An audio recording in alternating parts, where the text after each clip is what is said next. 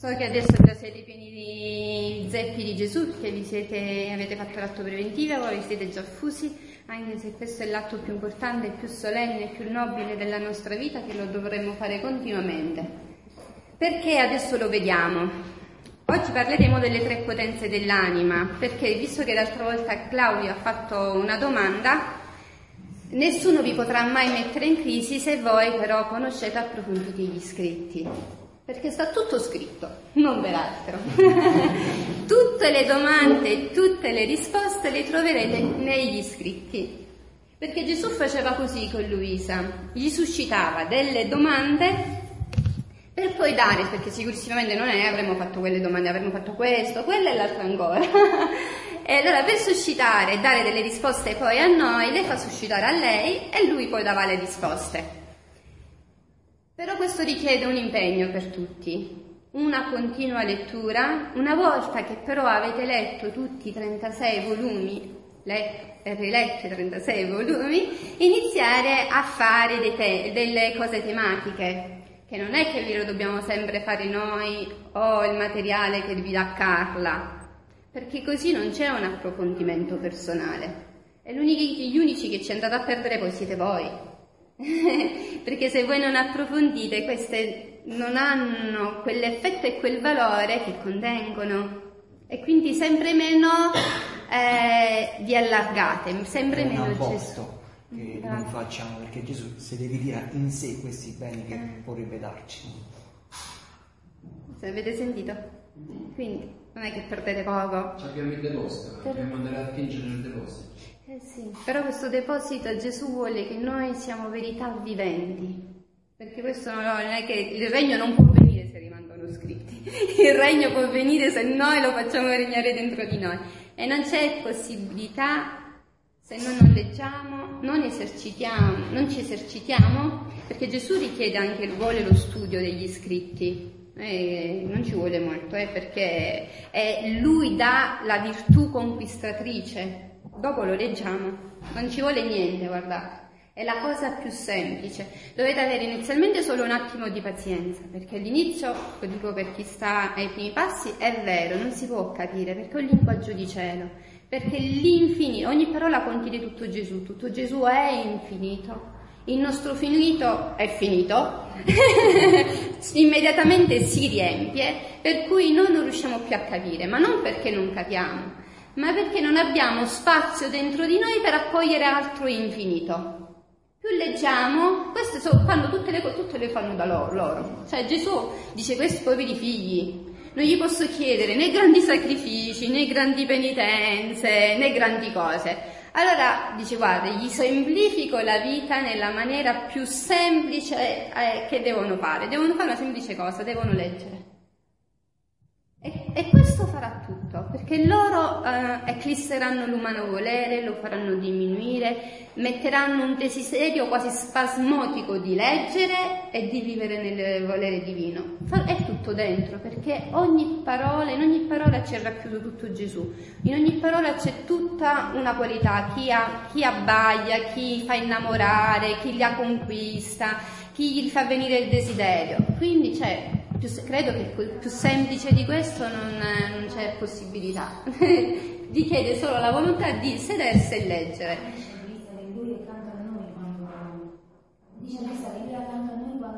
Sì, lui nel, nel suo appello dà la benedizione e in fonte eh, la comprensione, quindi cioè, non, do, non, abbiamo altra possibilità, qua è disarmante, gli scritti di Luisa sono semplicemente disarmanti. È solo l'umana volontà, quando è talmente forte, che inizia a creare ostacoli. E, e, e, poi Gesù si dice, questo si vede nei fatti, perché immediatamente quando è, subito si ci pone anche con l'atteggiamento del corpo, del viso, tutto, perché non abbiamo solo il linguaggio verbale, poi c'è anche tutto il linguaggio non verbale che comunica il 99% di più rispetto al linguaggio verbale. Per questo anche la vita nella divina volontà è una vita di intra? Partecipa a tutti i movimenti. Chi si accorge se io continuamente nel frattempo dico vieni divina volontà a parlare nel mio parlare? Tu hai sentito qualcosa? Vedi che nessuno si accorge di niente. Chi si è accorta che Maria Santissima era la madre di Gesù? Chi si accorse a Nazareth che Gesù era il figlio di Dio? Quando hanno iniziato a sentire che faceva i miracoli, che predicava, eh, che guariva, che risuscitava, e mamma mia, ma chi? Il figlio del falegname. Non hanno detto manco Gesù, hanno detto il figlio del falegname. Vedete? È, questo sarà il più grande miracolo. Perché non si vede niente all'esterno, ma questo però è ehm, a beneficio totale e completo del tutto l'universo. Gesù fa, um, dip- tutte le sorti dell'universo dipendono dai figli della divina volontà. Da quando ci credono? Qua è questione di fede. Anche la fede la, la accresce lui attraverso questi scritti, perché ti dà una certezza interiore che non te la può smontare nessuno. Si vede proprio che sono divini, perché ti iniziano a sostenere, a creare muri di luce dentro di te. E sono invalicabili questi, luci, questi muri, nessuno li può battere, buttare giù, tranne noi. Non possiamo manco buttarli giù questi muri, possiamo semplicemente uscirli. Vengono definiti come caratteri divini, trasmessi dalla patria celeste alle creature che daranno morte alle passioni e faranno risorgere la vita divina nell'anima. Perfetto, bravissimo Domenico, è un sostegno, vedi, una verità vivente, è bellissimo. Questo però, se noi lo saremo tutti così, comunicandoci continuamente le verità, questo l'ho detto sempre, mm, ma questo, questi incontri diventeranno una bomba atomica per l'universo, smonteranno tutti i piani diabolici, eh, perché sono di luce e di grazia. Per cui eh, se da qua partono, immaginate che qua partono 500 raggi di luce, e ne partono 5.000. La differenza è sostanziale e questo è importante, però questo è un impegno di ciascuno di noi. Allora adesso vediamo con le tre, perché le tre potenze dell'anima sono fondamentali.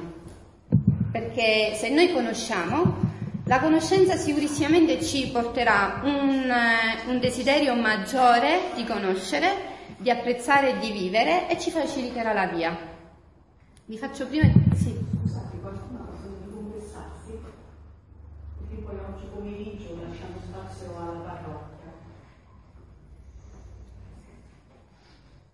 Allora, voi sapete che le tre potenze dell'anima, memoria, intelletto e volontà, sono la parte più nobile che noi abbiamo, per cui per questo io dico sempre, la volontà non va rinnegata. Forse si chiara all'inizio per svezzare il linguaggio nostro, che il palato ancora non è purgato dal linguaggio divino, il termine che c'è più vicino e più comprensibile è rinnegare. Però dopo vedrete, questo Gesù lo utilizza pochissime volte soltanto nei primi volumi, perché anche a Luisa gli fa fare un cammino pedagogico, piano piano, a sorsi a sorsi, dice. E, ehm, dopodiché non lo troverete più questo termine, anzi dice allarga la tua volontà, estendila, tirala più che puoi, perché vedremo come la volontà è una potenza spirituale ed è la parte più bella, la cosa più bella che ha creato. Per cui se noi riconosciamo e sappiamo che cos'è e come funziona, è chiaro che tutto questo ci faciliterà. Ecco perché poi comprenderete da voi stessi che cos'è l'atto di fusione e perché è così necessario farlo continuamente.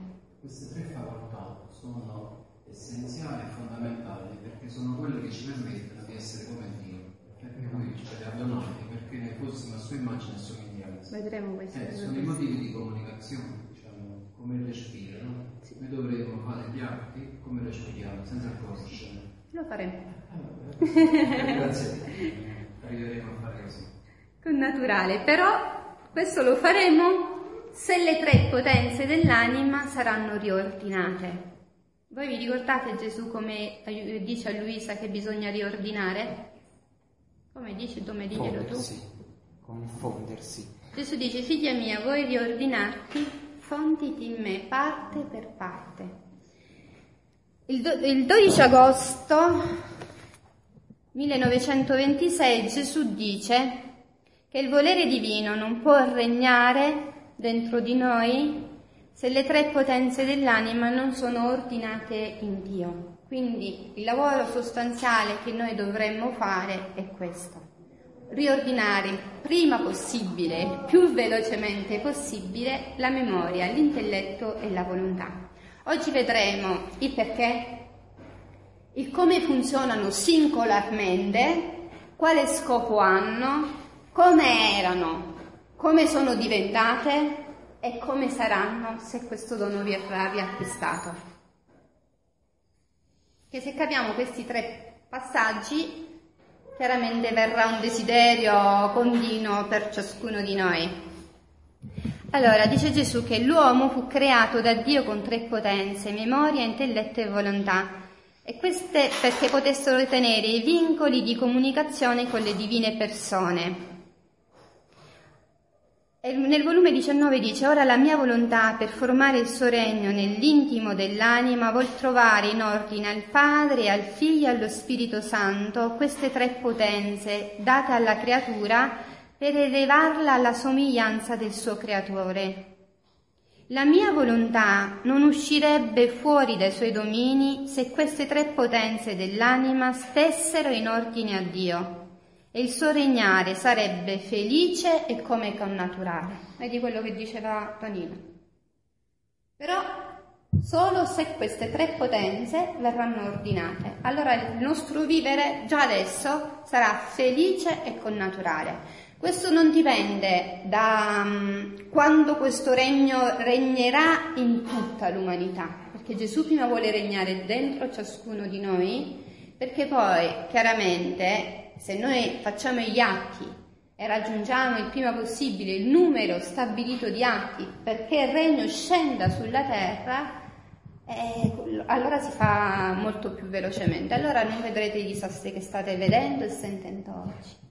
Facendo riflessione a questo, ho sentito ieri sì. uh, questo discorso, cioè io mi sto avviando a vivere in questo modo che si sta permettendo tu già vivi dentro, in prestito.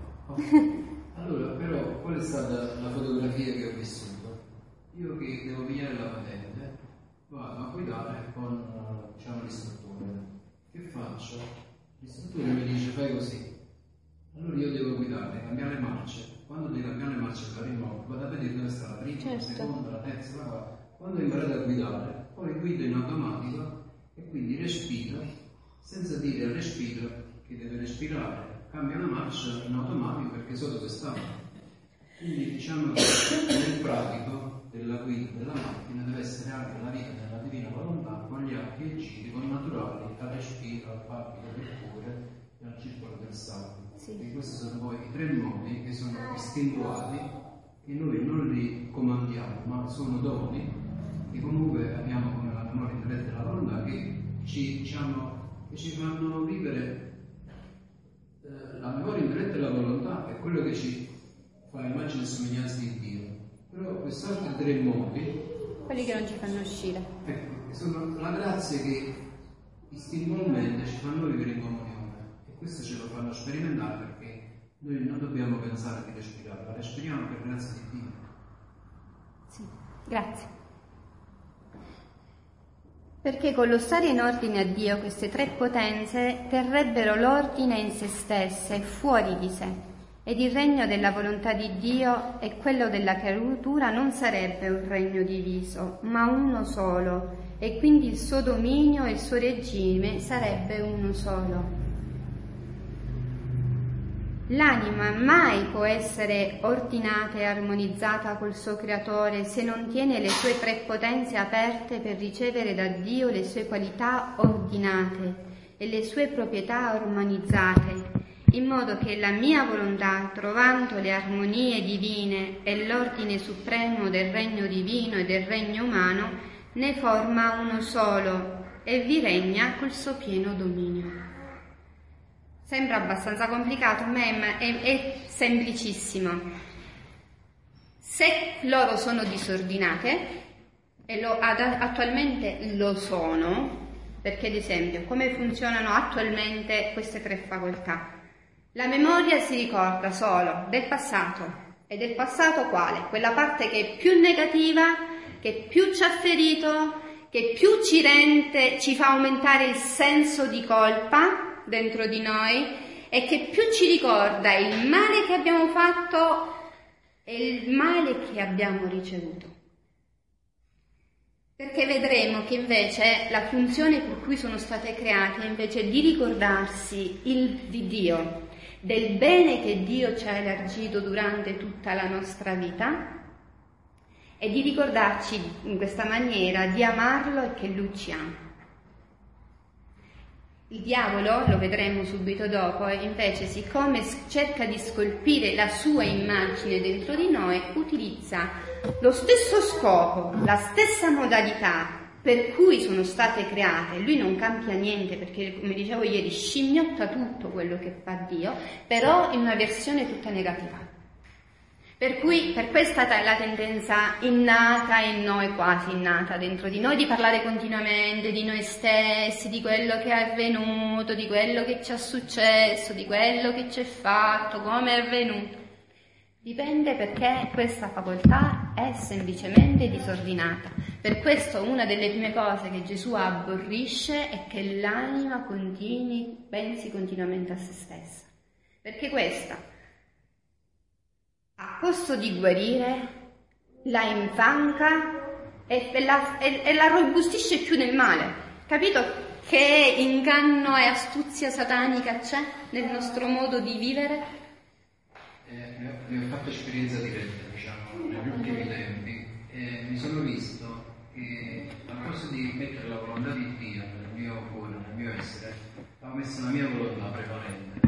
Quindi questo ricordarmi memoria, nella, nell'intelletto, diciamo, mi metteva di fronte a questa realtà, diciamo, e quindi stavo male perché comunque questo era il primo obiettivo. La mia volontà era quella di risolvere questo problema, però non era capacità mia. Quindi mi sono dovuto abbandonare la volontà di Dio per dire io metto te al primo posto e quindi cancelliamo l'altro, perché era il nemico che voleva comandare. Certo.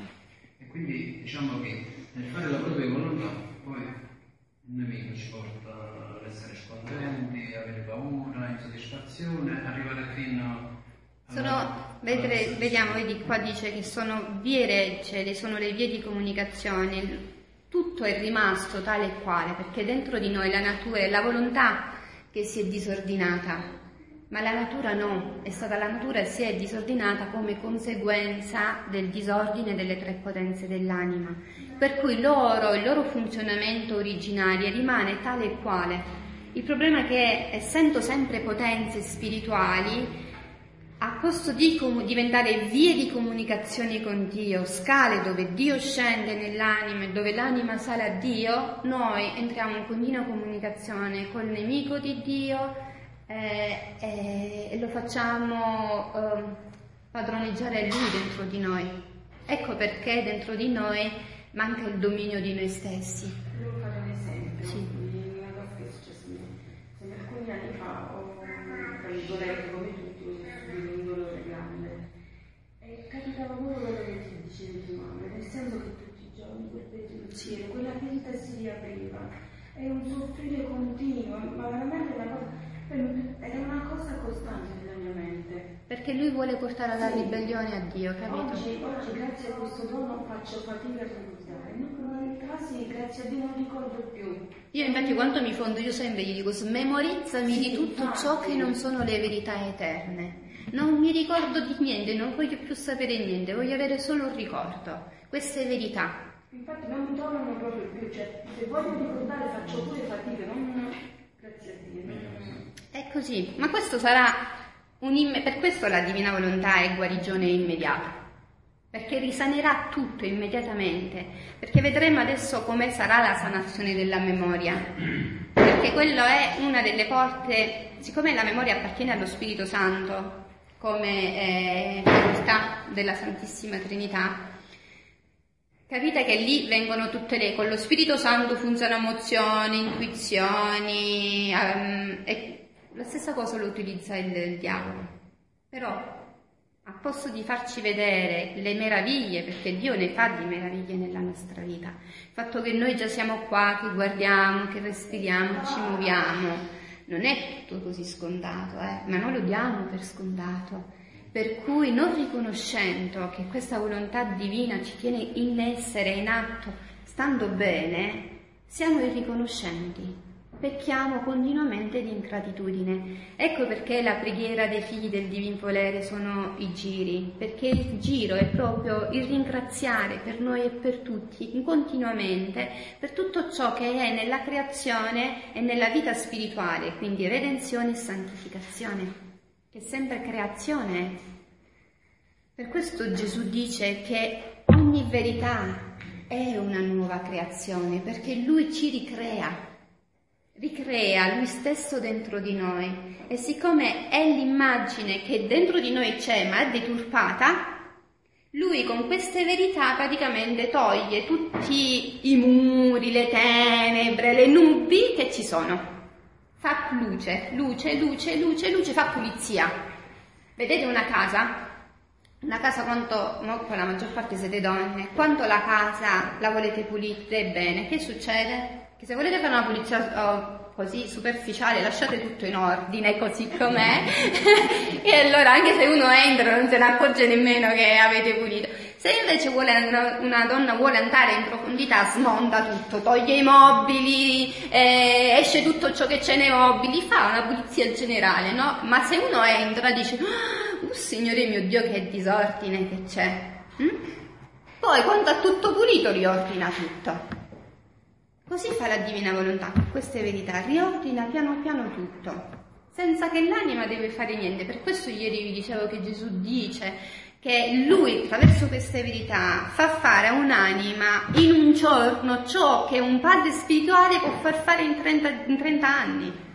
Non è uno scherzo. È già difficile trovare anime che hanno un padre spirituale per 30 anni. Quindi, perché dice che un istante nella divina volontà vale secoli di, di, tutto il bene che è stato passato, presente e futuro. Un istante. Perché in un istante lui ricrea tutto se stesso in noi. E poi immedesimandoci negli scritti abbiamo visto Gesù come padre spirituale, parla a noi. Sì, infatti Luisa non aveva il padre spirituale, Luisa aveva il confessore avuto i confessori, ma non il padre spirituale. Il padre spirituale gli ha fatto solo Gesù, era il suo padre spirituale. E lo istruisce, la istruiva, vabbè, ma questo lo sta facendo non solo con Luisa, ma con, con ciascuno di noi. Perché queste verità innanzitutto ti mettono a nudo con te stessa. Tranne che io non ci voglio, poi non leggerò più. Se io faccio muro con me stessa, non leggerò più. Perché Gesù dice che chi non conosce se stesso è già nella via della falsità. Quindi il principio di saggezza è la conoscenza di sé. Bravo. Lui nei primi volumi sempre dice questa cosa, che la prima cosa che conduce l'anima, queste te le fanno vedere perché tu dici vero è così, lo riconosco che è così. Lui dice ad esempio per quanto riguarda le tentazioni, no? lui dice che se un'anima fa un atto deciso contro la tentazione, se questa non è passione dentro di noi, quella immediatamente svanirà. Io facendo un atto apposto, la chiamo anche consumazione dei sensi, consumazione dello sguardo, eh, immediatamente le svanisce, cambiandolo con una cosa positiva. Se invece questa è una passione dentro di noi, questa non se ne andrà così, perché significa che noi non abbiamo lottato fino al sangue contro quella passione. Per cui lei ritornerà sempre, perché sa che c'è uno spazio dentro di noi disponibile per quella passione. Dice anche per quanto riguarda ehm, se succede qualcosa, no? marito e moglie, tra due persone, si, succede una incomprensione, un diverbio, una qualsiasi cosa. Dice evidentemente c'è della passione di ira dentro di te che non è morta completamente. Quella semplicemente quella persona è un lavoro di Dio per farci conoscere noi stessi, perché Lui vuole, siccome Lui ci vuole veramente felici e santi, Lui vuole che noi prendiamo, conosciamo prima di tutto che cosa c'è dentro di noi e iniziamo a lottarci. Un atto opposto, non è che dobbiamo fare niente, atti opposti a quello. Io non sopporto Rita e io con Rita devo parlare, mica devo parlare con Domenico perché mi, mi piace. E se no non c'è la lotta, lui questa scesi vuole perché nel contempo con la divina volontà c'è un'ascesi ascendente da parte nostra, di, eh, perché se no mh, noi siamo talmente superficiali e pigri che poi non facciamo niente, però lui però non agisce, perché vuole la volontà dell'anima in azione. Mh? Siccome quella è la prima, è quel il, ca- il capo, e la volontà è il capo di tutto, e lui vuole che noi esercitiamo la volontà. Contemporaneamente, attraverso gli atti, c'è un, una purificazione discendente. Lui mette muri di luce e sostegni dentro di noi che ci aiutano in quelle mancanze che noi abbiamo, diminuendole sempre di più, perché poi lui dice che ogni atto fa diminuire la debolezza e la miseria della creatura. Allora c'è un lavoro ascendente e discendente. Più lui poi vede che noi veramente ci esercitiamo, sia nel campo delle virtù, perché se no non arriveremo ad acquistarle tutte, perché non c'è stata la nostra volontà di acquistarle tutte. Chiaro che Leggendo è tutto molto più facile, eh? Un lavoro molto più eh, facile. I, mm, I, santi, diciamo così, del passato hanno fatto molto, molto più fatica e molto più lavoro, molti più sacrifici. Invece noi siamo divinamente aiutati. ok, ritorniamo a noi. Ah, figlia mia, quanto disordine vi regna nelle tre potenze dell'anima umana. Si può dire che le creature ci hanno serrato le porte in faccia, hanno barricato le vie per impedirci il passo e per spezzare le comunicazioni con noi, mentre furono il dono più grande che feci loro nel crearle. Queste tre potenze dovevano servire per comprendere colui che li aveva creati per far crescere l'anima a sua somiglianza e trasfusa la sua volontà in quella del suo creatore, darle diritto di farla regnare. Quindi queste tre potenze servono per comprendere colui che le aveva create, comprenderlo. Comprenderlo significa fare esperienza del suo amore in tutto ciò che ci circonda. Un amore che non è ehm, vanescente, ma oggettivo e personale e specifico per ciascuno di noi, che è diverso da quello che ha bisogno lei, che ha bisogno, che bisogno tu, che hai bisogno tu, è diverso. Perché la santità del divin volere è comunque di una bellezza e verità diversa da ciascuno di noi. Dio non è che dici figli del divin volere saranno tutti uguali, no, sarà di una bellezza e di una meraviglia sempre diversa. Perché? Perché anche le stesse verità la maniera in cui le vivo io, le digerisco io, girerò io, pregherò io, farò gli atti io, saranno diverse da quelle che farà do- Domenico. Sempre diverse. Per queste saranno sempre nuove fonti e sorgenti di felicità anche per chi poi, quando arriveremo in paradiso. Avranno la virtù felicitante per tutti. Eppure la stessa verità, adesso la stessa verità che stiamo leggendo, sarà diversa per ciascuno di noi a secondo di come noi l'accoglieremo e la vivremo. Quindi servono per comprendere, per far crescere l'anima alla somiglianza, adesso vedremo che lui in queste tre potenze iscrive la sua immagine dentro di noi. La, la somiglianza è il modo di operare esterno, quindi sono tutti gli atti, gli atti vedete poi negli scritti che a volte Luisa utilizzerà il termine di fusione, a volte di giro, a volte di atti. Stavo fondendomi nel, mio, nel volere divino e stavo continuando i miei atti in esso. Mm? Perché per l'inizio, perché all'inizio chiaramente è necessario questa spartizione per capire il funzionamento di atti, giri e fusioni, però poi vedrete che più andrete avanti capirete che è una sola cosa. Una, una, fusione diventa un atto attuale, un atto attuale diventa un ciro. Vieni divina volontà a parlare in me. Gesù mi fondo in te, fondo le mie parole nelle tue parole, visto che stiamo parlando, e fai che le mie parole siano solo figlie primogenite del tuo fiat divino che possono bilocare la tua vita in me in tutte le creature che adesso mi stanno ascoltando. Gesù, voglio darti quella gloria, l'onore, la riparazione e la soddisfazione completa che tutte le creature ti dovrebbero parlare nell'uso della facoltà del linguaggio. È un atto di fusione, un atto attuale e un giro. Saranno sempre così. Non, perché all'inizio non vi preoccupate, perché c'è Luisa che quando fa così, quando io dico così, dice vabbè non vi preoccupate, non è difficile, ci verrà con naturale dopo perché sono queste verità che ce lo faranno diventare connaturale. E, e poi tutti mi dicono, mi, mi, dici quello che hai detto, che me, me, lo scrivi quello che hai detto, a parte che non me lo ricordo, perché ogni volta dico una cosa diversa, quindi no, potrei, non potrei ricordare, non è che adesso non ci stanno i registratori e allora lo prendiamo di nuovo, allora si può fare. Sarà sempre diverso il girare di ognuno di noi. Gesù non vuole che Rita girerà nella maniera in cui gira la Madre Benedetta, non vuole. Solo che noi chiudiamo le porte di comunicazioni, che sono queste tre, queste tre facoltà, non sentiamo questa sua voce dentro di noi e quindi eh, ci fossilizziamo. Questo è necessario chiaramente per l'inizio, per imparare. Però siccome qua ci sono persone che sono da tanti anni e io ancora li vedo così fossilizzati, perdonatemi, però purtroppo io ho un difetto di dire le cose come stanno, li vedo fossilizzati negli scritti, nel libro Voglio vivere nel tuo volere e fanno sempre quel giro, sempre quella preghiera. No, dovete spiccionare lo Spirito Santo dentro di voi, dovete girare come Lui vi chiede di girare, come Lui vuole che dovete girare, perché se voi non, non fate questo, sempre di meno vi aprite e chiudete sempre queste benedette porte di comunicazione tra voi e la Santissima Trinità. Tutti dicono, ma io ho paura di sbagliare.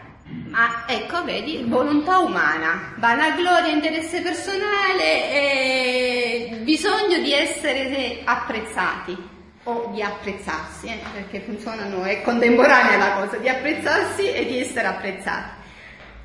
Circolo vizioso di umana volontà. Allora io me ne accorgo che faccio, recido. E inizio a girare, pure se dico un semplice ti amo, non è importante.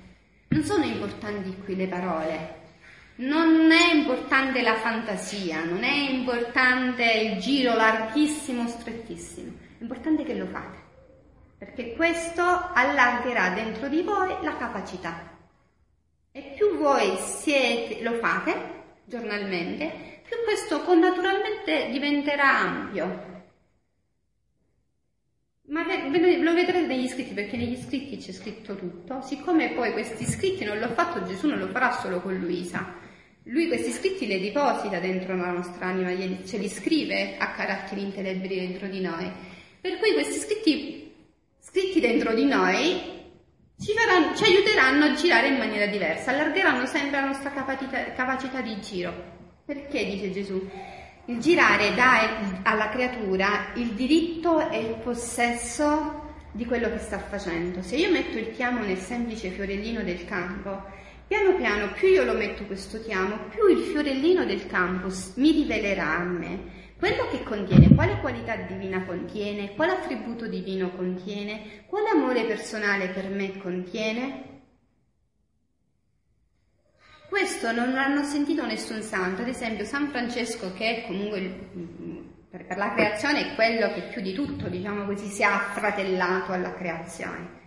Fratello Sole, sorella Luna, no?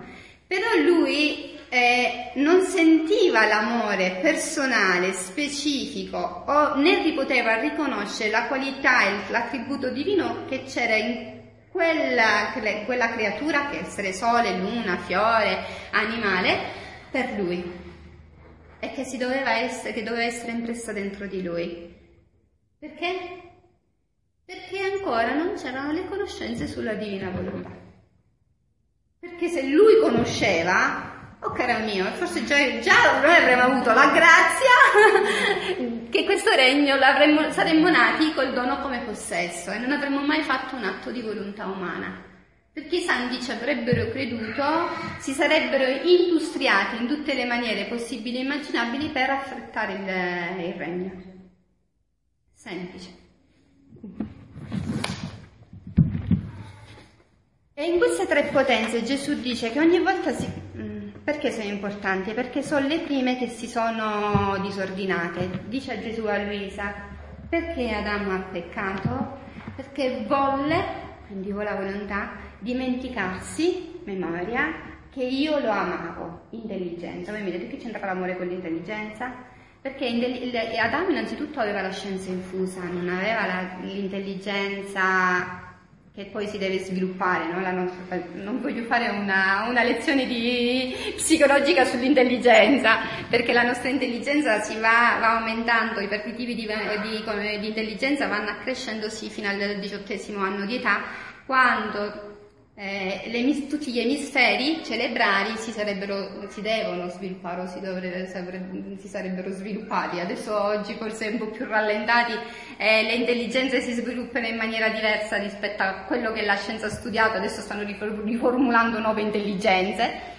Ehm, aveva tutte le, tutte le, conoscenze, aveva la scienza infusa, quindi sapeva di tutto e di tutti. Infatti lui dice, mentre voi dovete affaticarvi e studiare anni e anni e anni per conoscere in maniera limitata una certa scienza, Adamo le possedeva tutte, tutte insieme.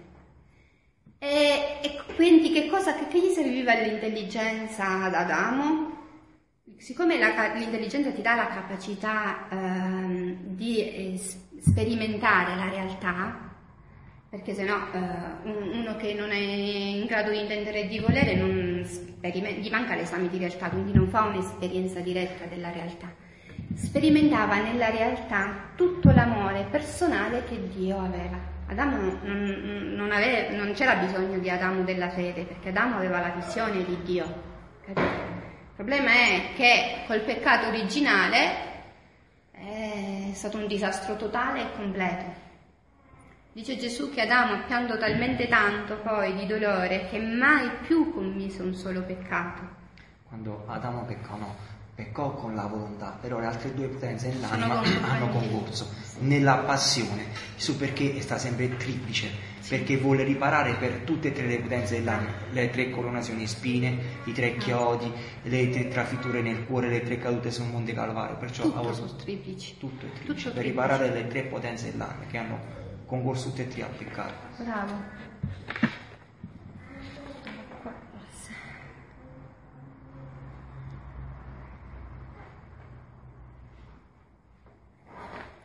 Il dono più grande che la creatura ha ricevuto da Dio è stato il crearla a sua immagine e somiglianza, dotarla con tre potenze, intelletto, memoria e volontà. E la creatura non c'è colpa che commette che queste tre potenze non vi concorrono e quindi macchia, deturpa la bella immagine divina che contiene in se stessa, servendosi del dono per offendere il donatore un dono che Dio ci ha fatto con queste tre potenze e noi le utilizziamo. Immaginate adesso oggi l'intelligenza come viene utilizzata soprattutto, no? Eh, che è abominevole quasi diabolica, per offendere il creatore. E Dio, per rifare di nuovo questa immagine divina nella creatura e per dare tutta quella gloria che la creatura gli doveva a Dio, vi ho concorso con tutto il mio intelletto, memoria e volontà in modo speciale in questi triplici da me sofferti, per rendere completa tanto la gloria che gli doveva il Padre, quanto il bene che era necessario alla creatura. Questo già lo dice al volume 6. Eh? Una volta che avete fatto uh, una lettura di tutti e 36 volumi, poi vedrete che anche, perché molti dicono nei primi dieci volumi Gesù non parla molto della divina volontà, invece quanto poi inizierete ad avere una luce, una comprensione più grande della divina volontà, vedrete che eh, anche esplicitamente Gesù parla della divina volontà nei primi dieci volumi. A volte utilizza dei termini diversi perché anche Luisa ancora non conosceva, stava iniziando a conoscere questo nuovo linguaggio divino e allora utilizzava magari termini più simili a quelli della tradizione, della spiritualità tradizionale, per farglielo comprendere. Ehm, vedremo che eh, all'inizio non c'è eh, il fondersi, si utilizza scendi, vieni parte per parte dentro di me, poi invece questo parte per parte utilizzerà solo il termine di fondersi, la va svezzando, no? Perché l'intelligenza piano piano, così come la sua, così come la nostra, piano piano si rende sempre più capace di comprendere le verità. Per questo è anche necessario mh, non iniziare con gli ultimi volumi chi ha all'inizio, perché negli ultimi volumi chiaramente il linguaggio mh, è, mo, è solo ed esclusivamente linguaggio di cielo. Ti dico a te adesso atto, mentre nei primi volumi, ad esempio, girando, tu vedi che Luisa dice ti amo, ti adoro, ti benedico, ti lodo, ti, ti ringrazio, ti glorifico, ti soddisfo, ti riparo, dopo leggi atto compiuto e completo. E se io non lo devo mettere più il ti amo, ti adoro, ti benedico, ti glorifico? Un atto compiuto è un atto che racchiude tutto. Però se io leggo direttamente questo senza sapere l'altro, chiaramente io non ci capisco niente, non capisco nemmeno cioè, in, proprio nel linguaggio. Dici, qualcuno mi dice vado a prendere, andiamo a prendere il vocabolario, non puoi utilizzare il vocabolario il dizionario italiano per capire i termini di Luisa, perché ha un, un, un, un significato che non lo trovi. Non lo trovi poi, tu a leggere una cosa compiuta e completa vai a capire poi che cos'è un atto compiuto e completo entra nel luce, nella, Gesù, entro nella luce dell'atto unico e primo. E lì ti ridò tutto per tutti. E tu dici, che cos'è? Che significa? E allora dobbiamo anche noi no, iniziare con i primi volumi. Al massimo per, i primi dieci, se uno ha una fame un po' più grande, può fare 1, 11, 2, 12, 3, 13 Mm, però Gesù è, è pedagogico, no? Eh, non è che la capacità di Luisa era minore rispetto alla nostra, anzi la sua era molto, molto, molto più grande perché eh, lei è stato schiacciato il fomito della concupiscenza, quindi chiaramente per lei era tutto molto più semplice. Mm.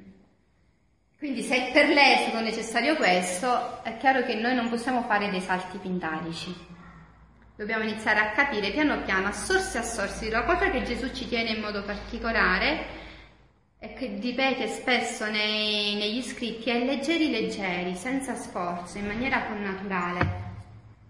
Perché se noi invece iniziamo a fare forza, a parte non, non è questo non è, dici, eh, quella è laureata, quella alla prima elementare, quella alla scuola superiore, non dipende assolutamente da questo, no? questo sia ben chiaro, eh?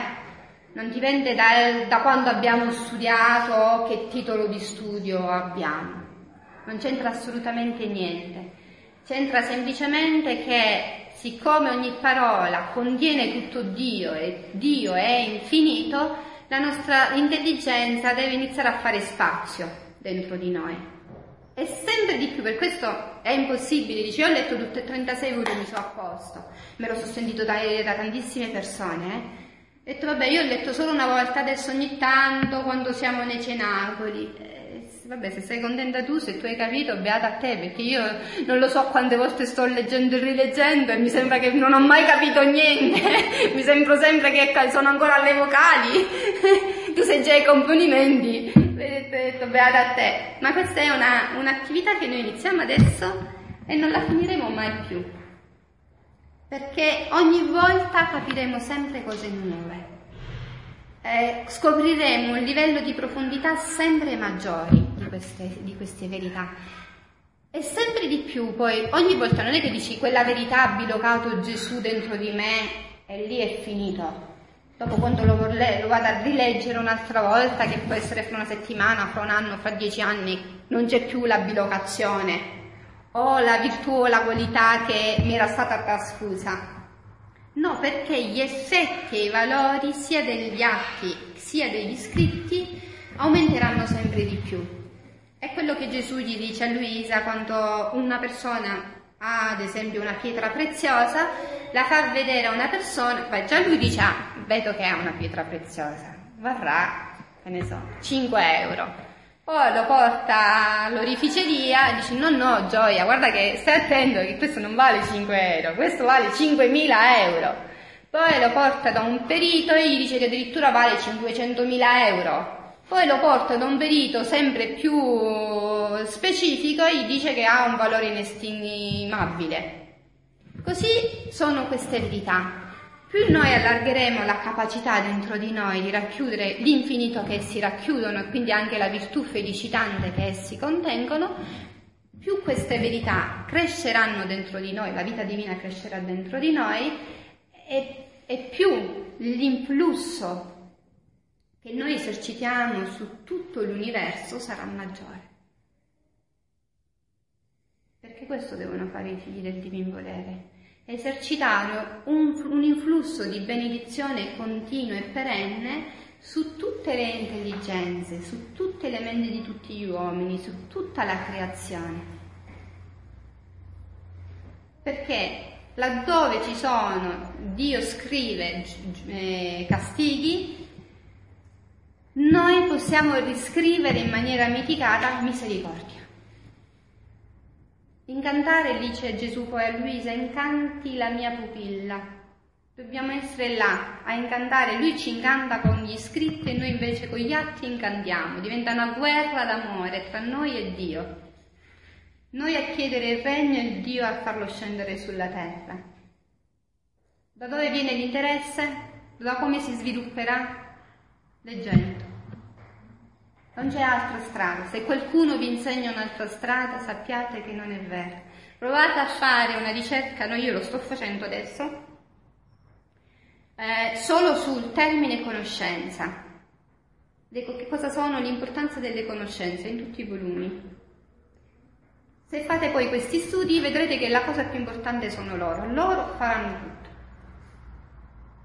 Dovremo fare, perché poi loro ti faciliteranno la strada, ti sosterranno, ti spingeranno, ti faranno, sai, quando tu hai tre giorni di digiuno e non hai mangiato niente o non hai bevuto, non vedi l'ora di bere, vedi acqua da tutte le parti?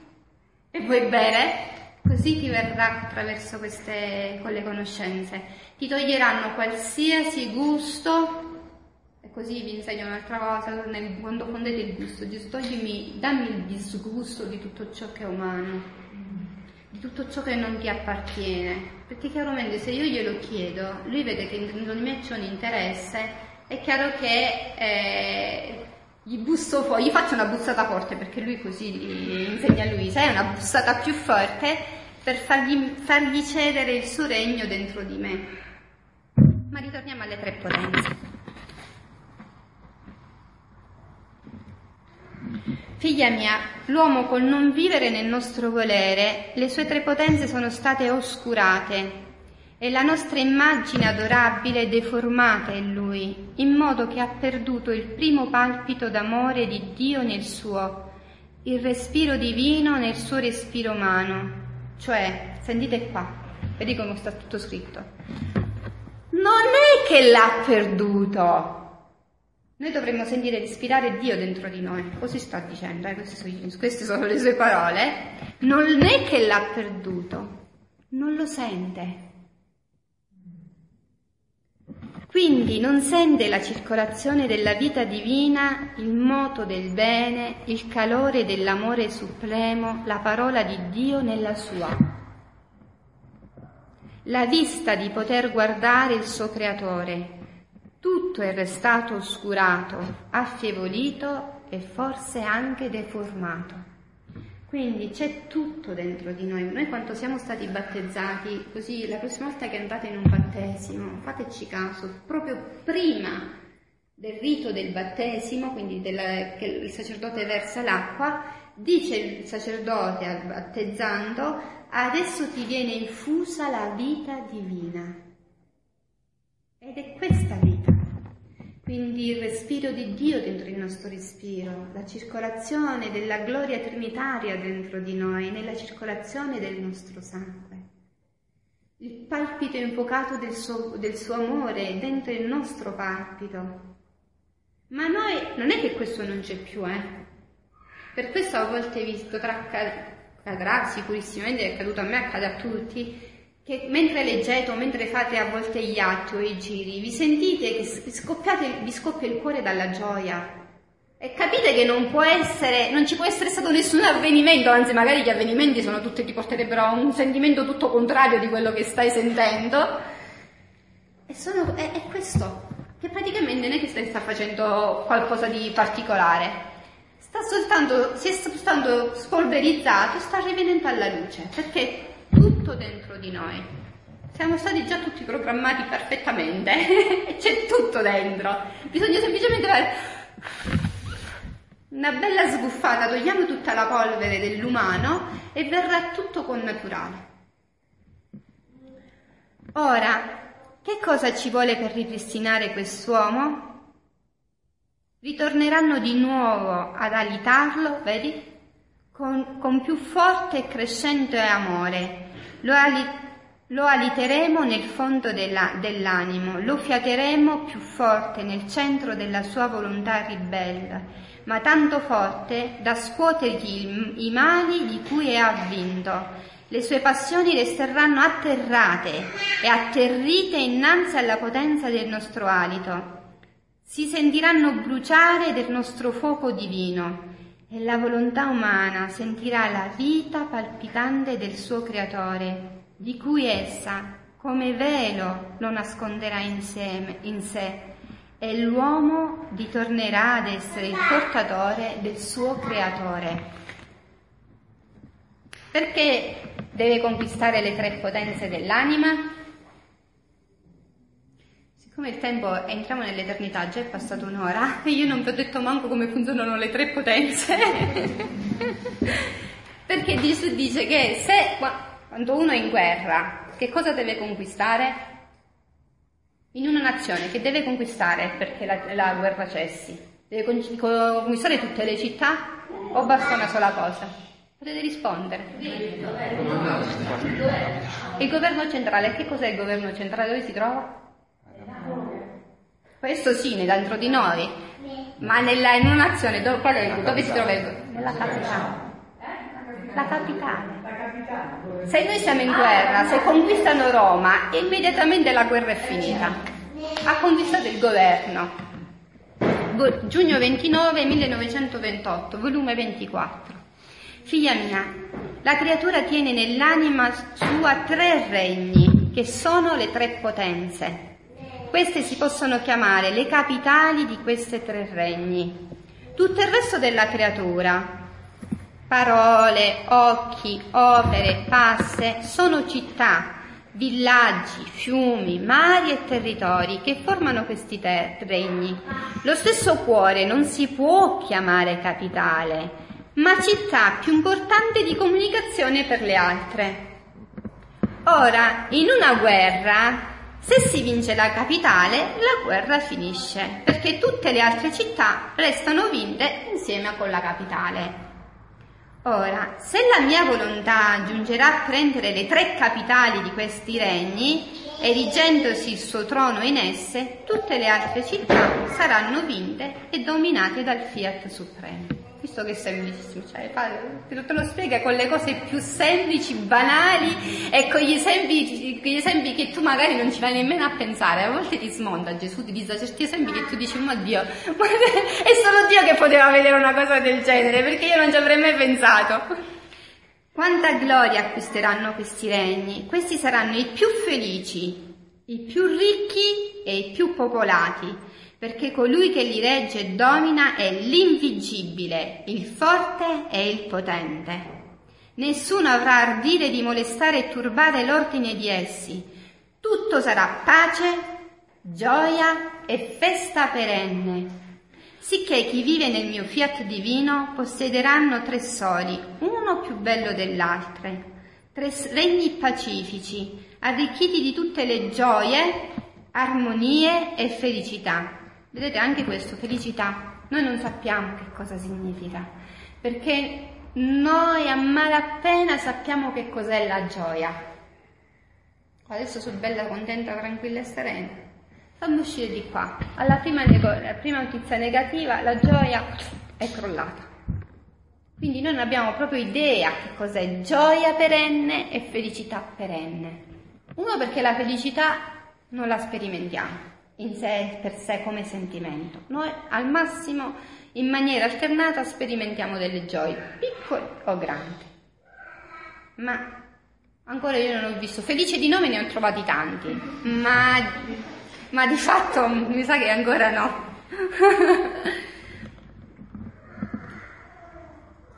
e saranno coronato con tre corone, ma sai tu chi coronerà la fronte dei figli del mio volere? La Trinità Sacrosanta, rapita dalla loro somiglianza che infusero loro nel crearla e vedendo che il nostro fiat le ha cresciute e formate come noi le volevamo e restando noi feriti nel vedere in essi i nostri lineamenti, sarà tanto la foga del nostro amore che ciascuno delle tre divine persone metterà ognuno la sua corona come distintivo speciale che sono i figli della nostra volontà divina. E questo non solo qui. In cielo, ad esempio, adesso tutti i beati, tutti i santi riconoscono immediatamente, io nomino le persone che hanno vissuto con certezza assoluta nella divina volontà. Adamo, Adamo Eva, beh Maria Santissima non la nomino nemmeno, Luisa e Sant'Annibale Maria di Francia. Dice perché nomini Sant'Annibale? Perché il, 27, il primo giugno del 1927, andatela a leggere nei, nei, nei, brani, Gesù dice a Luisa è venuto in cielo col possesso del dono. Non lo dice di, di nessun altro, eh? nemmeno degli altri confessori. Solo di Sant'Annibale dice è venuto in cielo col possesso del dono. Quindi in questo momento tutti i beati tutti i santi, tutti gli angeli immediatamente riconoscono loro, perché hanno una luce distintiva che nessuno potrà avere. Così sarà per noi. Voi lo sapete che, come dice, io parlo, parlo, parlo, ma voi vedrete tutti gli atti che io ho fatto. Perché in ogni atto che io ho fatto dentro di me ci sarà un Gesù. Per cui potrete contare quanti atti io ho fatto, per quanti Gesù vedrete dentro di me. Nella testimonianza di Gloria Polo, di lei diceva che ehm, le anime del purgatorio che sono più vicini al paradiso, praticamente eh, per quante comunioni loro avevano fatto, si andava formando un Gesù. Ogni comunione era un Gesù anche nella varia dopo che si sono state purificate, no? Quell'amore, perché noi andremo per i voti d'amore che abbiamo avuto dentro di noi. Per questo Gesù dice in un altro brano, io quando nel Vangelo troverete che io come comandamento ho dato questo, amatevi come io vi ho amato. Perché siccome è l'amore che mm, si dimenticò, vi ricordate? Dici, perché dici sempre quella frase? Da quello è scattato tutto, il danno è tutto là. Si dimenticò che io lo amavo e lui che mi doveva amare.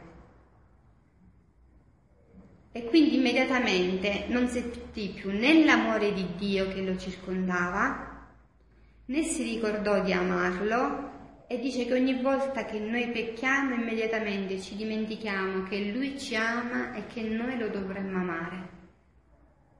Ecco perché dici quando io venni sulla terra ho fatto sentire che la cosa più importante era l'amore. Per cui per questo San Giovanni dice saremo giudicati dall'amore. Chiaramente questo, se io mi sostituisco con, per tutti continuamente, non devo fare nessuno sforzo, ricordatevi, leggeri, leggeri senza sforzi, perché sennò entra l'umano. Noi dobbiamo seguire quello Gesù che ci chiede. Quando vedo, dicevo, hanno fatto giro, hanno fatto altro, già sei fuori. Perché la pace, se ti già ti toglie, questo ti toglie la pace, Gesù non te li ha fatti fare perché tu volevi la gratificazione umana che hai fatto gli altri. Gesù vede i moti interni, non li vede. Lui vede se il moto e quindi il mio operare è retto o no? Che significa operare retto? Se io lo faccio semplicemente ed esclusivamente per un interesse divino e per dargli la gloria completa per me e per tutti. Se lui vede dentro di me che invece c'è ancora moti umani di interesse personale, deve scomparire l'interesse personale. Gesù gli dirà a Luisa a un certo punto non devi interessarsi, se sei brava, cattiva, se sei santa, non ti deve interessare niente. Ah, devi avere un unico e solo interesse, vivere e rimanere nella vita della divina volontà. Visto che è facile la santità del divin volere, non, non, penso che c'è più difficile. Devo, se io mi creo problemi, significa che già, già sono nel gioco e nel circolo dell'umana volontà. Che vuole, ricordate quello che vi ho detto ieri, che dice Gesù, saranno pochi che vivranno nel divin volere, perché molto pochi saranno coloro che nella stessa santità vogliono perdere ogni interesse personale, perché nella santità vogliono la loro gratificazione. L'ho fatto bene, ho parlato bene, ho agito bene, e tararì e tararà. E sempre io sto sempre al centro di qua. Finché non si smonta questo, le tre capitali non saranno mai prese, non saranno conquistate.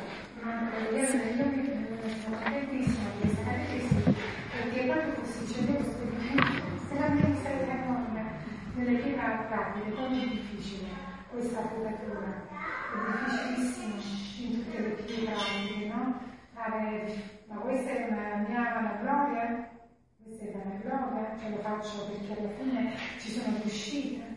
Guarda, è, con la divina volontà, visto leggeri leggeri senza sforzi, lo sto dicendo, recupero con un atto attuale, non ci, non ci rimango manco un attimo.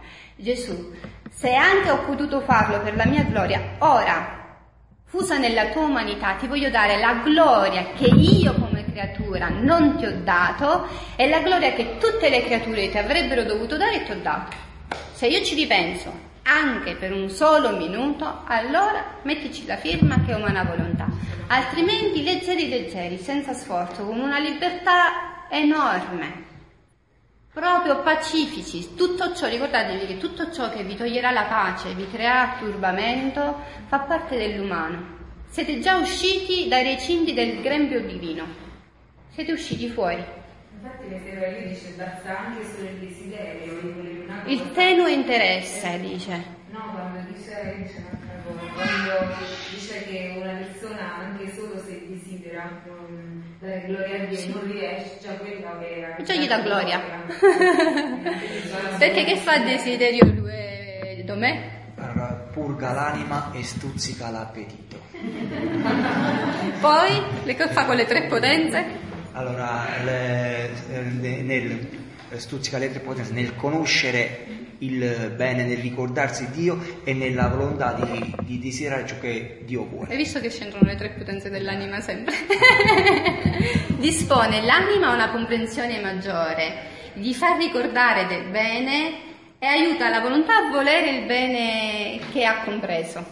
Sempre loro tre c'entrano. Per questo è... Dici Gesù che devo fare? Niente, continuamente fondere le mie tre potenze dell'anima, perché se io vado d'assalto su di loro, le altre capitali sono, le altre città sono tutte conquistate. Di conseguenza, proprio. Conquisto Roma, ho conquistato tutta l'Italia. È semplicissimo. Beh, ci sarebbe ancora enormemente di dire su tutte e tre insieme,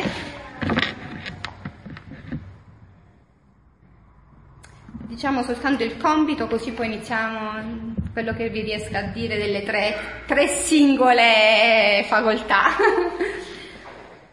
Volume 17, febbraio 22, 1925. Questo brano ci dice qual è il compito delle tre potenze dell'anima. Tu devi sapere che la divinità nel creare l'uomo formò tante vie di comunicazione tra il creatore e la creatura vi erano le tre potenze dell'anima, l'intelligenza, via per comprendere la mia volontà. Quindi l'intelligenza lo vedremo adesso poi vedendola singolarmente. È la via per comprendere Dio, è la volontà di Dio. Anche nel lavoro che Dio fa in ciascuno di noi, nelle varie circostanze che ci accadono. Lui vuole che tutto è, noi dobbiamo, vedete, nelle riflessioni pratiche delle ore della passione lo, lo dice in maniera esplicita tantissime volte. Tutto è sempre, Dio non permette niente che non serve come lavorio suo nella nostra anima, perché c'è un punto. Lui vuole, desidera ardentemente che noi viviamo in questo regno. Noi così con sa, un giorno sì, un giorno no. Facciamo, dice, voi fate continue uscite. Però dice, finché l'anima eh, non esce dalla grazia, quindi non fa peccati, non fa peccato mortale perché il peccato veniale avvertito basta, già basta la messa L'atto penitenziale già quello ti assolve, anche se è sempre meglio andarsi poi a confessare. Però già l'atto penitenziale della Santa Messa già c'è l'assoluzione dei peccati veniali, soprattutto quelli non volontari. Non c'entra la volontà. Ho perso la pazienza. Non è che io oggi dico, mi sono alzata stamattina, oggi posso diffondermi con la divina volontà, oggi devo perdere la pazienza con Concetta. Quello è un atto di volontà, è già una cosa programmata. Mm.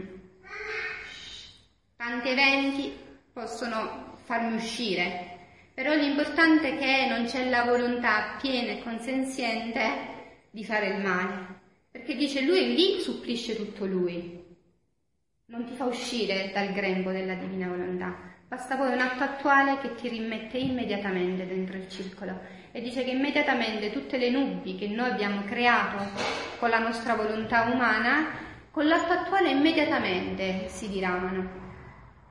Un atto basta. Per questo è necessario, se noi chiaramente più atti facciamo, più è impossibile parlare di peccato. Perché se già una persona è nel peccato, chiaramente non si riesce neanche a accostarsi agli scritti, tanto meno a fare gli atti, tanto meno, cioè ma proprio non ci pensa nemmeno a fare né le ore della passione né i giri. I giri vedrete che saranno sempre la cosa che immediatamente saltano. Immediatamente perché invece è la preghiera specifica dei figli del divin volere. Se no si iniziano a fare preghiere, è più semplice fare preghiere. Già c'è invece la volontà, se io devo dire Ave Maria piena di grazia, siccome la so a memoria, non ho un impegno di volontà continuo, tranne l'impegno di voler dire il rosario, eh? però io poi facilmente mi posso distrarre. Invece col giro sono continuamente presente a quello che sto facendo. Non posso dire Gesù metto il mio ti amo, ti adoro, ti benedico, ti lodo, ti ringrazio, ti glorifico, ti riparo nella foglia, perché dopo la foglia devo ricordarmi che c'è il sole, che c'è l'albero, che c'è il seme, capite? Quello che dicevamo ieri, con la divina volontà si è sempre presente a quello che si fa. Ogni atto, per esempio, è diverso dall'altro, dove li fanno tutti per la diversità di tutte le api, tutte le specie, invece di un atto unico posso uscire. Sì, per tutte le specie di api. perché tanto ci sono tante di quelle cose che noi non conosciamo. Io, allora, io dopo alla fine concludo Gesù per tutte le cose che non conosco, che non nomino, che non so. Entro nella tua onniveggenza divina e per tutti voglio darti il mio contraccambio di amore e di lodo. Ma noi poi ti... con gli stessi, perché gli, negli scritti ho imparato tutto, no? Moltiplicare gli atti all'infinito per accelerare i tempi, tutto, tutto da là vengono. Anche il fatto della, del credere alla misericordia durante la confessione, quando uno fa questo dice non è lo sforzo di ricordare tutti i peccati, perché poi la soluzione anche i peccati detti che non ricordi, quindi rimane l'azione dello Spirito Santo che devi favorire la memoria. Se non c'è volontà di dire, perché sennò poi è confessione sacrilega, chiaramente è confessione nulla, cioè io non, la, non parto dicendo quella cosa non la dico perché mi vergogno, chiaramente qualsiasi altra cosa che io in quel momento non mi ricordo non c'entra. Non c'entra. Se poi io me la ricordo, soprattutto se è una cosa grave, dopo la vado a riconfessare, ma non mi faccio turbare più di tanto, capito? Altrimenti diventa la confessione nulla. E dice Gesù, tanti voi, eh, a posto della confessione di essere, uscire puliti dal mio sangue, dal mio sangue escono eh, più infettati perché la loro intenzione non era buona anche nella stessa confessione, provano a far diventare solo un semplice cacchericchio nel farsi vedere belli, santi dal confessori, nel sentirsi apprezzati o tanti cercano pure di fare andare, non cercare la volontà di Dio se si chiede consiglio, ma nel cercare il confessore che eh, appaga e ti conferma la tua volontà. E poi noi abbiamo un'intelligenza che è, terribile, essendo via di comunicazione, là rimane. Eh, noi possiamo fare anche un discorso logico, visto da noi, dalla nostra percezione, che è totalmente e completamente lontano dalla volontà di Dio. Ma come l'abbiamo raccontato è filologico. Capito? Allora, per questo mm, la prima cosa è mm, il volere la verità che è Gesù stesso. Ah, quindi l'intelligenza via per comprendere la mia volontà, la memoria via per ricordarsene continuamente, la volontà in mezzo a queste due vie formava la terza via per volare dalla volontà del suo creatore, per, per volare nella volontà del suo creatore. L'intelligenza e la, memoria, e la memoria erano il sostegno, la difesa, la forza della via della volontà, perché non, non potesse traballare né a destra né a sinistra. Quindi anche adesso l'intelligenza e la memoria sono le colonne che non ci dovrebbero far traballare né a destra né a sinistra. Per questo, dice Gesù, è necessario che noi esercitiamo l'intelligenza e la memoria degli scritti, perché l'intelligenza ci fa comprendere gli scritti, la memoria ce li fa ricordare, se loro mi sostengono a destra, a sinistra, con la comprensione e il ricordo, io oggi, adesso, attualizzo quello che ho letto e quello che mi ricordo. Semplice? È, è tutto lineare, è tutto spiegato. Tutte le vie erano aperte tra Dio e l'uomo e in virtù della nostra volontà i nostri beni erano suoi. E ciò giustamente perché era nostro figlio, immagine nostra, opera uscita dalle nostre mani e dall'alito ardente del nostro seno. Ma eccola qua, ma la volontà umana, riottosa, non volle godere dei diritti dei nostri beni che noi gli demmo e non volendo fare la nostra volontà fece la sua e facendo la sua mise le sbarre, i cancelli a queste vie e si restrinse nel misero cerchio della sua volontà. Si smarrì dalla nostra e andò errante nell'esilio sentite in quale esilio, delle sue passioni, delle sue debolezze, sotto un cielo tenebroso, carico di tuoni e di tempeste.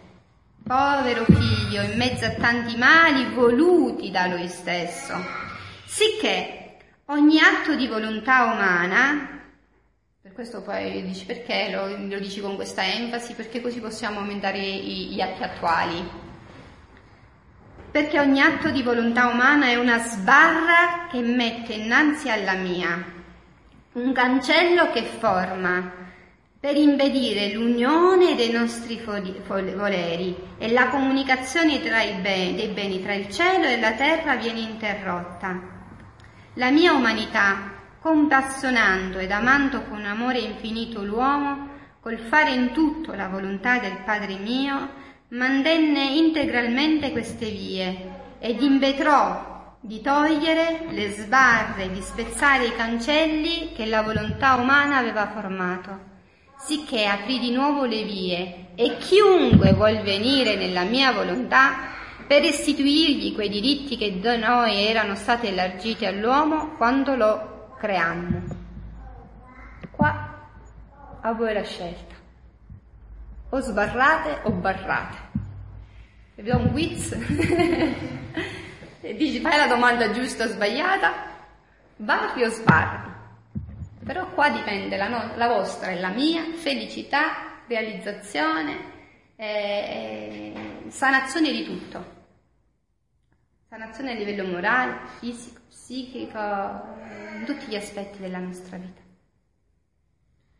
Quanto tempo ci vuole? Dipende da ciascuno di noi. Ogni tempo è personale, perché meno io ho interesse, meno leggo, meno faccio atti e meno faccio i giri. Più ho interesse, più aumento questo e prima ritornerò all'origine per cui sono stata creata, senza bani fisici, morali e psichici. Semplice? Io invece oggi vedo un aumento in maniera smisurata di tutti questi mali. A livello morale ormai non si capisce più niente. Fisico, ormai stanno aumentando i tumori. Io non c'è ormai una persona che parlo che non c'è qualcuno che ha il tumore, un amico, un familiare, una persona che non è malato di tumore. I disturbi psichici ormai è una cosa paurosa. penso che l'80% della popolazione è quasi nella depressione, eh, se non nei disturbi bipolari o nelle varie categorie. Oggi è pauroso. Due anni fa, adesso non, non sono più informata, ma due anni fa i psicofarmaci in Italia, solo in Italia, sono aumentati del 110%. Sapete che significa 110%? È qualcosa di paura, a me fa paura anche perché mh, mm, io sono del campo, quindi lo posso dire, non mi arrestano, mi tolgono dall'albo immediatamente. E io, tranne nei casi di schizofrenia, di mancanza di realtà o di pericolo di morte, io i psicofarmaci non li consiglio affatto. anche perché hanno una dipendenza, una serie di conseguenze che cioè, ci vuole il bello e il buono per toglierli dopo. Io ho studiato i farmaci mi hanno fatto studiare ogni categoria, quindi so come li fanno, a che servono e quali effetti collaterali hanno, a parte che i psicofarmaci portano dipendenza, quindi è difficile che immediatamente tu tronchi li togli. Se no mm, sballi tutto, tutto l'organismo. Bravo, meglio farsi la faccia, bravissimo, vedi? Meglio conquistare il capitale. Bravo. O farla conquistare il gesuita. Beh, ma è, è, una cosa che facciamo insieme, perché lui la fa in noi, capito? È bravo. Allora, ma cerchiamo di vedere in maniera veloce, sì, 12 e 20 quasi. Terribile, abbiamo fatto solo tre cose in maniera generale. Sì, ci vorranno un, ci vuole un ritiro intero per fare. allora, innanzitutto che cos'è, che cos'è l'intelligenza e qual è lo scopo di essa? L'intelligenza è la capacità di conoscere e di capire. Che cosa? Bravo. Tutte le realtà materiali e spirituali.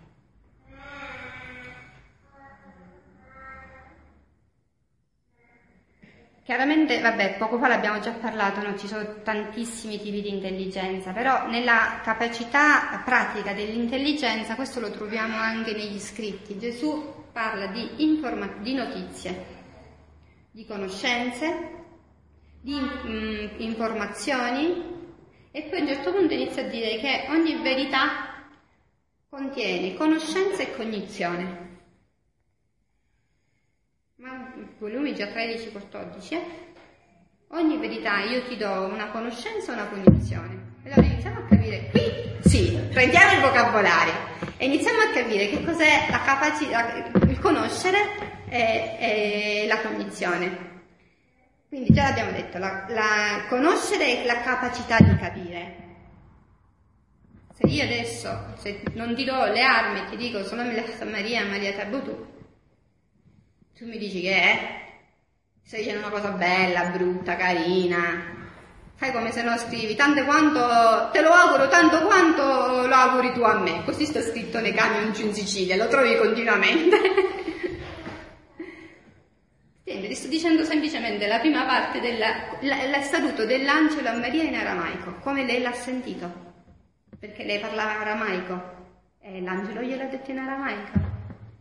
Ti saluto Maria, piena di grazia, ma tu non conosci la lingua, quindi non hai capito niente. Quindi devi inizialmente capire la lingua. E l'intelligenza ha la capacità di capire, è proprio la, la conoscenza, la capacità di capire quello che hai sentito. La cognizione invece è quella capacità dell'intelligenza di mettere in pratica il dato esperienziale capito semplice, non è complicato. Io ho capito che cos'è quello, che cos'è un atto, e io adesso faccio un atto. Mm? Ho capito che l'atto è qualsiasi cosa che faccio, vieni di a guardare in me, l'ho capito e lo faccio.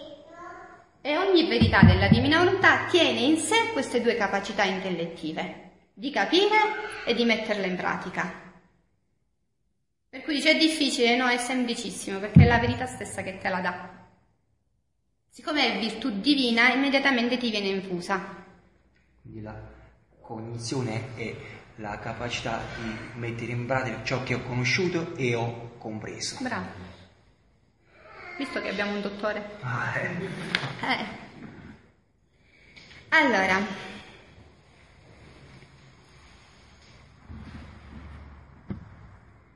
Lo scopo dell'uomo è quello di crescere a immagine e somiglianza del suo creatore, quindi l'unico scopo di, dell'intelletto dell'uomo è quello di conoscere e di comprendere Dio e le sue opere, al fine di diventare sempre più simile a Lui. Dove lo dice? Ce lo dice nel volume 8, agosto 19 1908.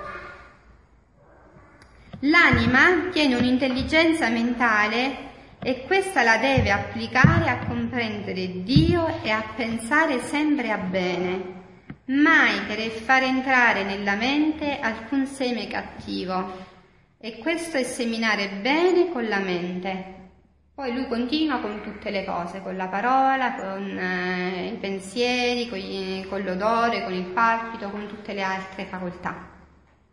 Quindi l'intelligenza ci è stata data per comprendere Dio e tutte le cose create perché tutto ci doveva aiutare a essere sempre più a sua somiglianza, per crescere la sua somiglianza, perché l'immagine è dentro di noi, la somiglianza la dobbiamo aumentare noi.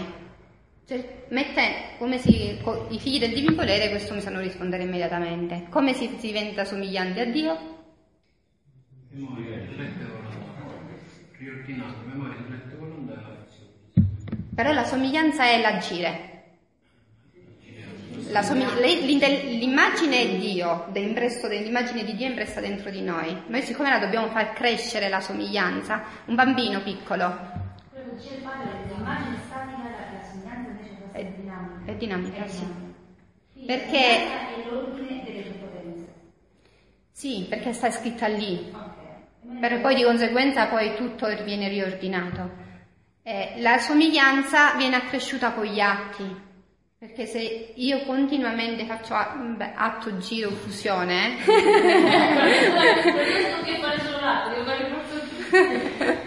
no, perché siccome adesso non vi conosco tutti bene, quindi non so più le conoscenze che avete, quindi io magari dico atto, per me atto significa fusione e giro, se no girare non c'è bisogno più di fare la fusione, non c'è bisogno più di girare, no, c'è bisogno di tutte e tre. Leggeri, leggeri, senza sforzo, però vi raccomando. Quindi, eh, per cercare di dirvi tutte le cose più importanti, ehm, l'intelligenza quindi ha questa capacità di comprendere Dio. Qual era lo stato originario di Adamo nell'intelligenza? Nel volume 18 novembre 12 1925 c'è un passo dove Gesù parla delle doti intellettuali di Adamo il quale possedeva tutti i germi da dare alle generazioni. Adamo aveva tutto ed era dotato di tutte le scienze, di tutte le scienze. L'intelletto di, Adamo quindi possedeva tutte le scienze naturali. Però lo leggiamo direttamente, novembre 12 1925, volume 18. Adamo, nell'essere creato da Dio, fu dotato di tutte le scienze, Ciò che gli altri imparano con tanta fatica, lui le possedeva come dono in modo sorprendente. Quindi possedeva la conoscenza di tutte le cose, di quelle della terra, aveva la scienza di tutte le piante, di tutte le erbe, delle virtù che ciascuno di essa conteneva, aveva la scienza di tutte le specie degli animali e del come doveva usarne, aveva la scienza della musica, del canto, dello scrivere, della medicina insomma di tutto. E se le generazioni posseggono ciascuna una scienza speciale, Adamo le possedeva tutte. Vedi dunque che chi deve essere capo è necessario che racchiuda in sé tutto il bene che deve partecipare agli altri? E questo sarà il primo dono, la scienza infusa, sarà il primo dono che immediatamente ci verrà dato al do, accanto al possesso del dono. Appena noi raggiungiamo il numero di atti stabiliti, per cui questo non dipende da Dio, dipende da noi, perché noi, cioè, noi ci responsabilizziamo pensando che è Dio che ce lo deve dare, no? Per questo io dico sempre, io già ci vivo, in prestito, Gesù lo dice. Io inizialmente lo do in prestito perché ha giocato eh, d'azzardo con Adamo e con la libertà. La libertà è sempre pericolosa. Per questo conviene dargliela continuamente e chiedere la sua, perché la, la volontà umana dice eh, potrebbe dare un, tradi- un, immediato tradimento a te stessa e a me, senza, tu, senza che tu te l'aspetti.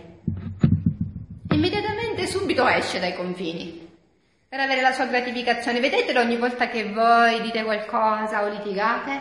Chi, è, chi ce l'ha ragione? Sì, ma ognuno vuole avere sempre ragione.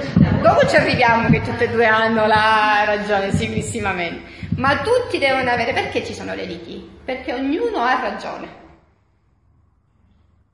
Tut, tutte e due hanno ragione, per cui non si riescono mai a riappacificare le due cose. Entrambi hanno torto e entrambi hanno ragione, sicuro. Però immediatamente, siccome la volontà umana vuole padroneggiare, essere, avere il dominio, lo scettro assoluto, allora immediatamente, siccome lei è disordinata, quello è il problema, e quindi ha, si porta tutta una serie di ferite, di passioni, di debolezze, perché là poi gioca e sono sempre, sempre, fateci caso perché tutto dipende da mancanze d'amore che abbiamo avuto. E sempre là verremo con, feriti. ricevuto amore e, e, e, di risposta non perdono quella situazione e rimango bloccata. Quindi sia nel ricevere non ho ricevuto amore, sia nel dare non lo certo. perdono. Certo.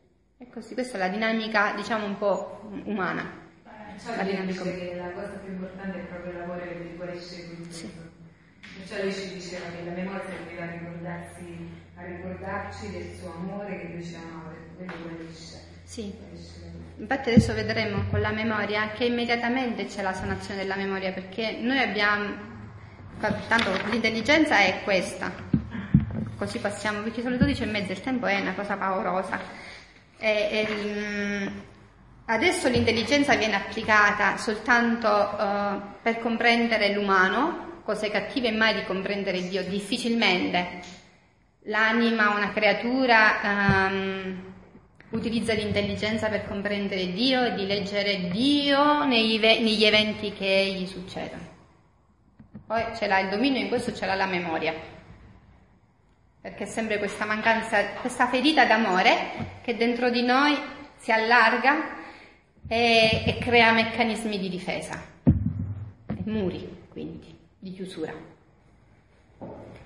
E invece adesso vedendo la funzione, che differenza innanzitutto c'è tra memoria umana, memoria divina, che cosa deve diventare, che cos'è, che cos'era e che cosa deve diventare. Perché nella memoria, nella divina volontà, la memoria, adesso scoprirete una cosa che non c'entra niente con la memoria umana. è spettacolare, è meraviglioso.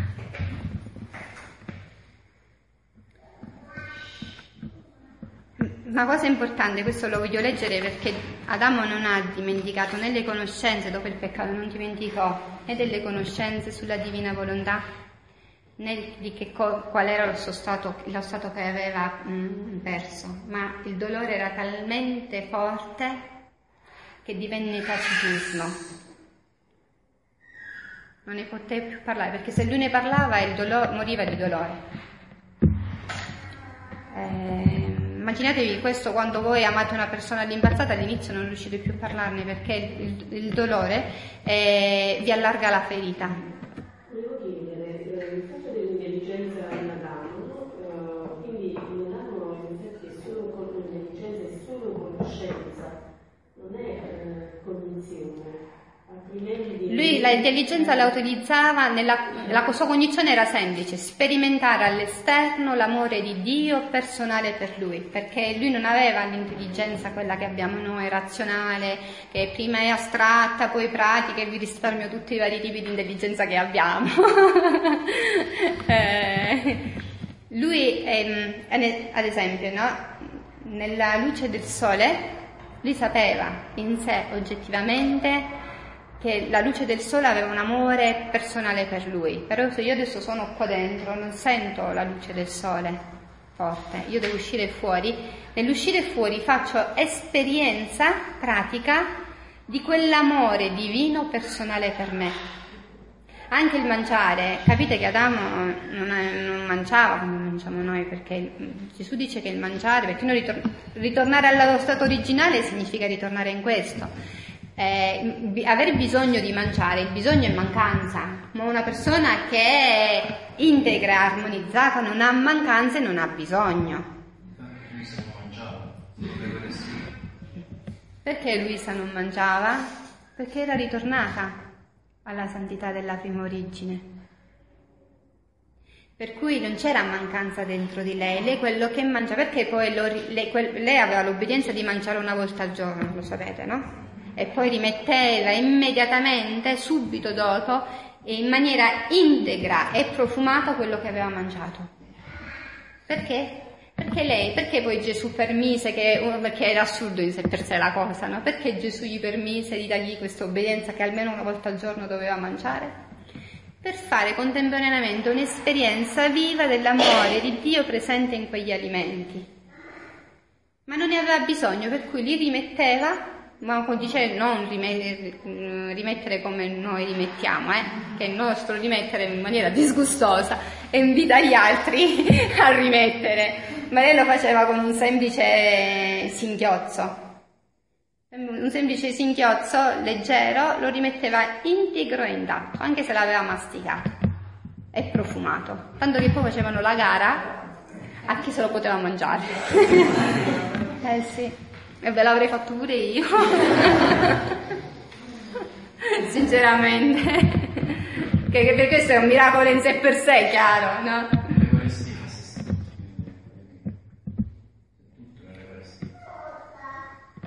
Per cui non ci sarà anche il mangiare che noi avremmo bisogno di mangiare, bisogno non possiamo chiamarlo. Quando noi mangeremo col dono come possesso della divina volontà, per questo l'Apocalisse dice i cieli e la terra di ora non sono più, ci saranno nuovi cieli e nuova terra. Capito? Non possiamo adesso, eh, adesso è come se io vi voglio parlare del paradiso. Non, abbiamo le categorie mentali per poterlo capire. Così quello che sarà, non abbiamo oggi le categorie mentali, perché non saranno più i cieli e la terra di adesso. Per questo San Paolo dice che la creazione geme e soffie le doglie del, to- del parto aspettando la redenzione a figli. Redenzione? Eh, siamo stati già redenti, ma non viviamo da figli. E il frutto della redenzione adesso non è completo, perché manca la santificazione. Gesù non era venuto per metterci cerotti, ma per riportare l'uomo integro allo stato per cui l'aveva creato. E finché questo non succederà, eh, la terra di adesso non è, non, non, lui non sarà contento, perché sta aspettando, io credo che siamo molto vicini, visto che lui ha detto che alla fine dei tempi, a Luisa gliel'ha detto questo, il male degli uomini supererà il male stesso, e quello che c'è oggi. È pauroso, io penso che manco la mente diabolica escogita quello che si sta scogitando oggi, in leggi e, mm, e le cose che si fanno, e con la calma con cui si fanno, la tranquillità con cui si dicono, si dicono eh, le, dire il nostro diritto, cioè la porta non è proprio tutto normale. Per cui siamo, penso che, i tempi in cui il male dell'uomo ha superato il male stesso. Questo significa che i tempi sono stretti.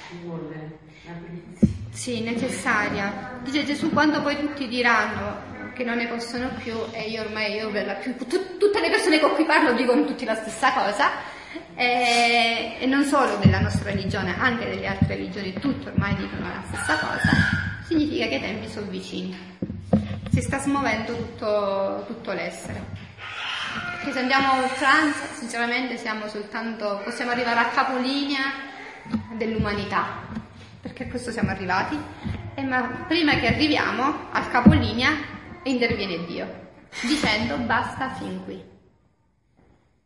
E per questo ci sarà la purgazione, perché dice che anche Luisa lo dice che eh, chiaramente le creature di oggi non sono pronte per vivere in questo, in questo regno.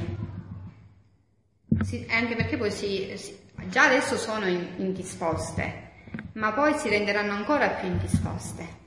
Sconvolgere per riordinare. E la pulizia che avevamo parlato poco fa, di mettere tutto in disordine, della donna che mette in disordine per fare la pulizia? Ci sarà uno disordine generale per essere riordinato in maniera completa. Quindi, eh, volume 20, 17 settembre 1926, figlia mia, Adamo finché stette nell'Eden terrestre visse nel regno del supremo volere, conobbe tutte le conoscenze per quanto a creatura è possibile, ciò, ciò che apparteneva al regno che possedeva, ma come uscì da esso il suo intelletto si oscurò immediatamente. Perdette la luce del regno suo e non trovava i vocaboli adatti per manifestare le conoscenze che aveva acquistato nella suprema volontà. In un altro passo dice che quando Adamo, passeggiava con Dio, lui gli stava parlando degli scritti della divina volontà, per questo poi a lui se gli dice io continuo con te da dove ho interrotto con Adamo. Adamo aveva tutti i doni naturali e preternaturali completi, pieni.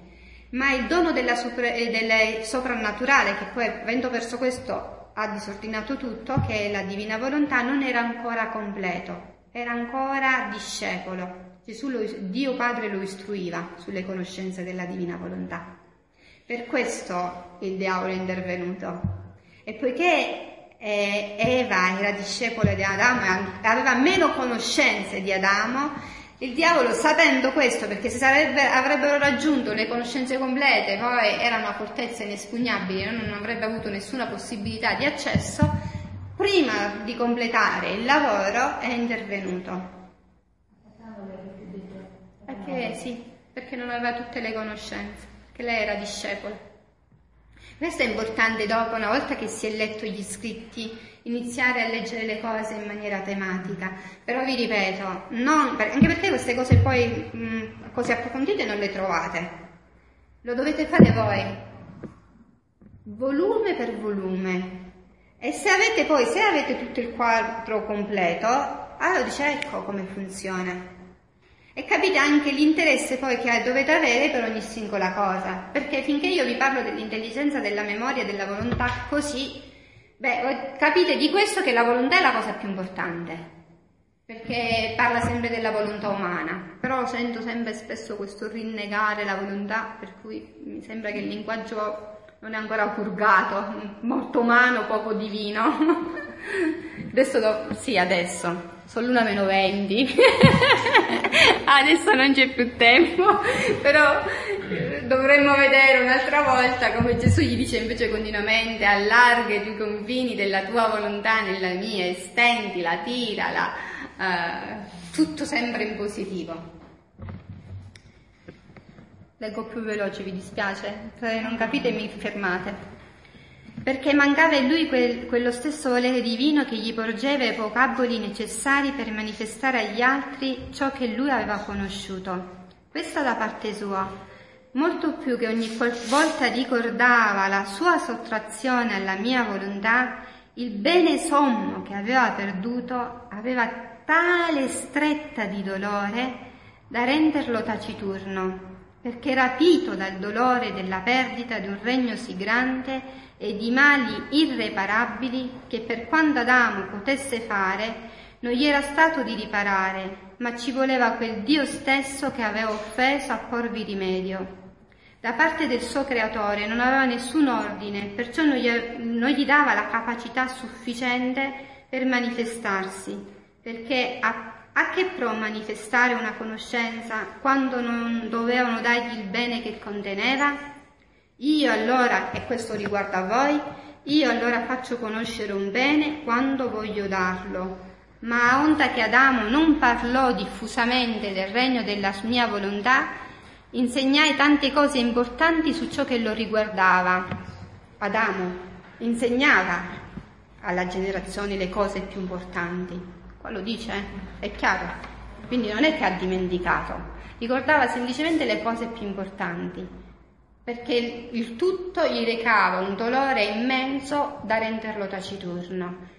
E infatti dice, insegnò le cose più importanti su ciò che lo riguardava, tanto è vero che nei primi tempi della storia del mondo, fino a Noè, le generazioni non ebbero bisogno di leggi. ho bisogno di leggi. Né ci furono idolatrie.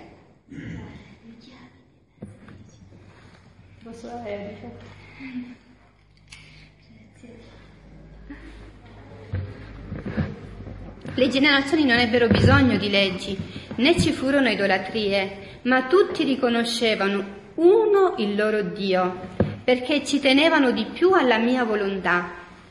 Invece, quando più si allontanarono da essa, sorsero le idolatrie e, peggior- e peggiorarono i, i mali peggiori. E perciò Dio vide la necessità di dare le sue leggi come preservativo alle umane generazioni. E perciò per chi fa la mia volontà non c'è bisogno di leggi, perché essa è vita e legge ed è tutto per l'uomo. C'è voluto Mosè per la legge, per i dieci comandamenti. Ma da Adamo Mosè ne sono passati di secoli. Perché sempre più, perché adesso abbiamo, avremo bisogno di più? Perché sempre di più oggi, perché oggi c'è bisogno, non c'è bisogno manco più le leggi, c'è bisogno proprio di un altro diluvio universale? Perché? Perché oggi più che mai ci siamo allontanati totalmente e completamente dalla volontà di Dio. Adamo l'aveva tramandate, no? Le, cose, più importanti. E poi come mai Noè non le ha tramandate oppure non bastavano più? perché siccome non c'erano le scritti, no? venivano tra, tramandati, eh, evidentemente eh, piano piano non se, li non se li so più tramandati e quindi le hanno perse. Capito? Così aggiungeva qualcosa, si toglieva qualcosa del... Eh sì, quello è il rischio del tramandare.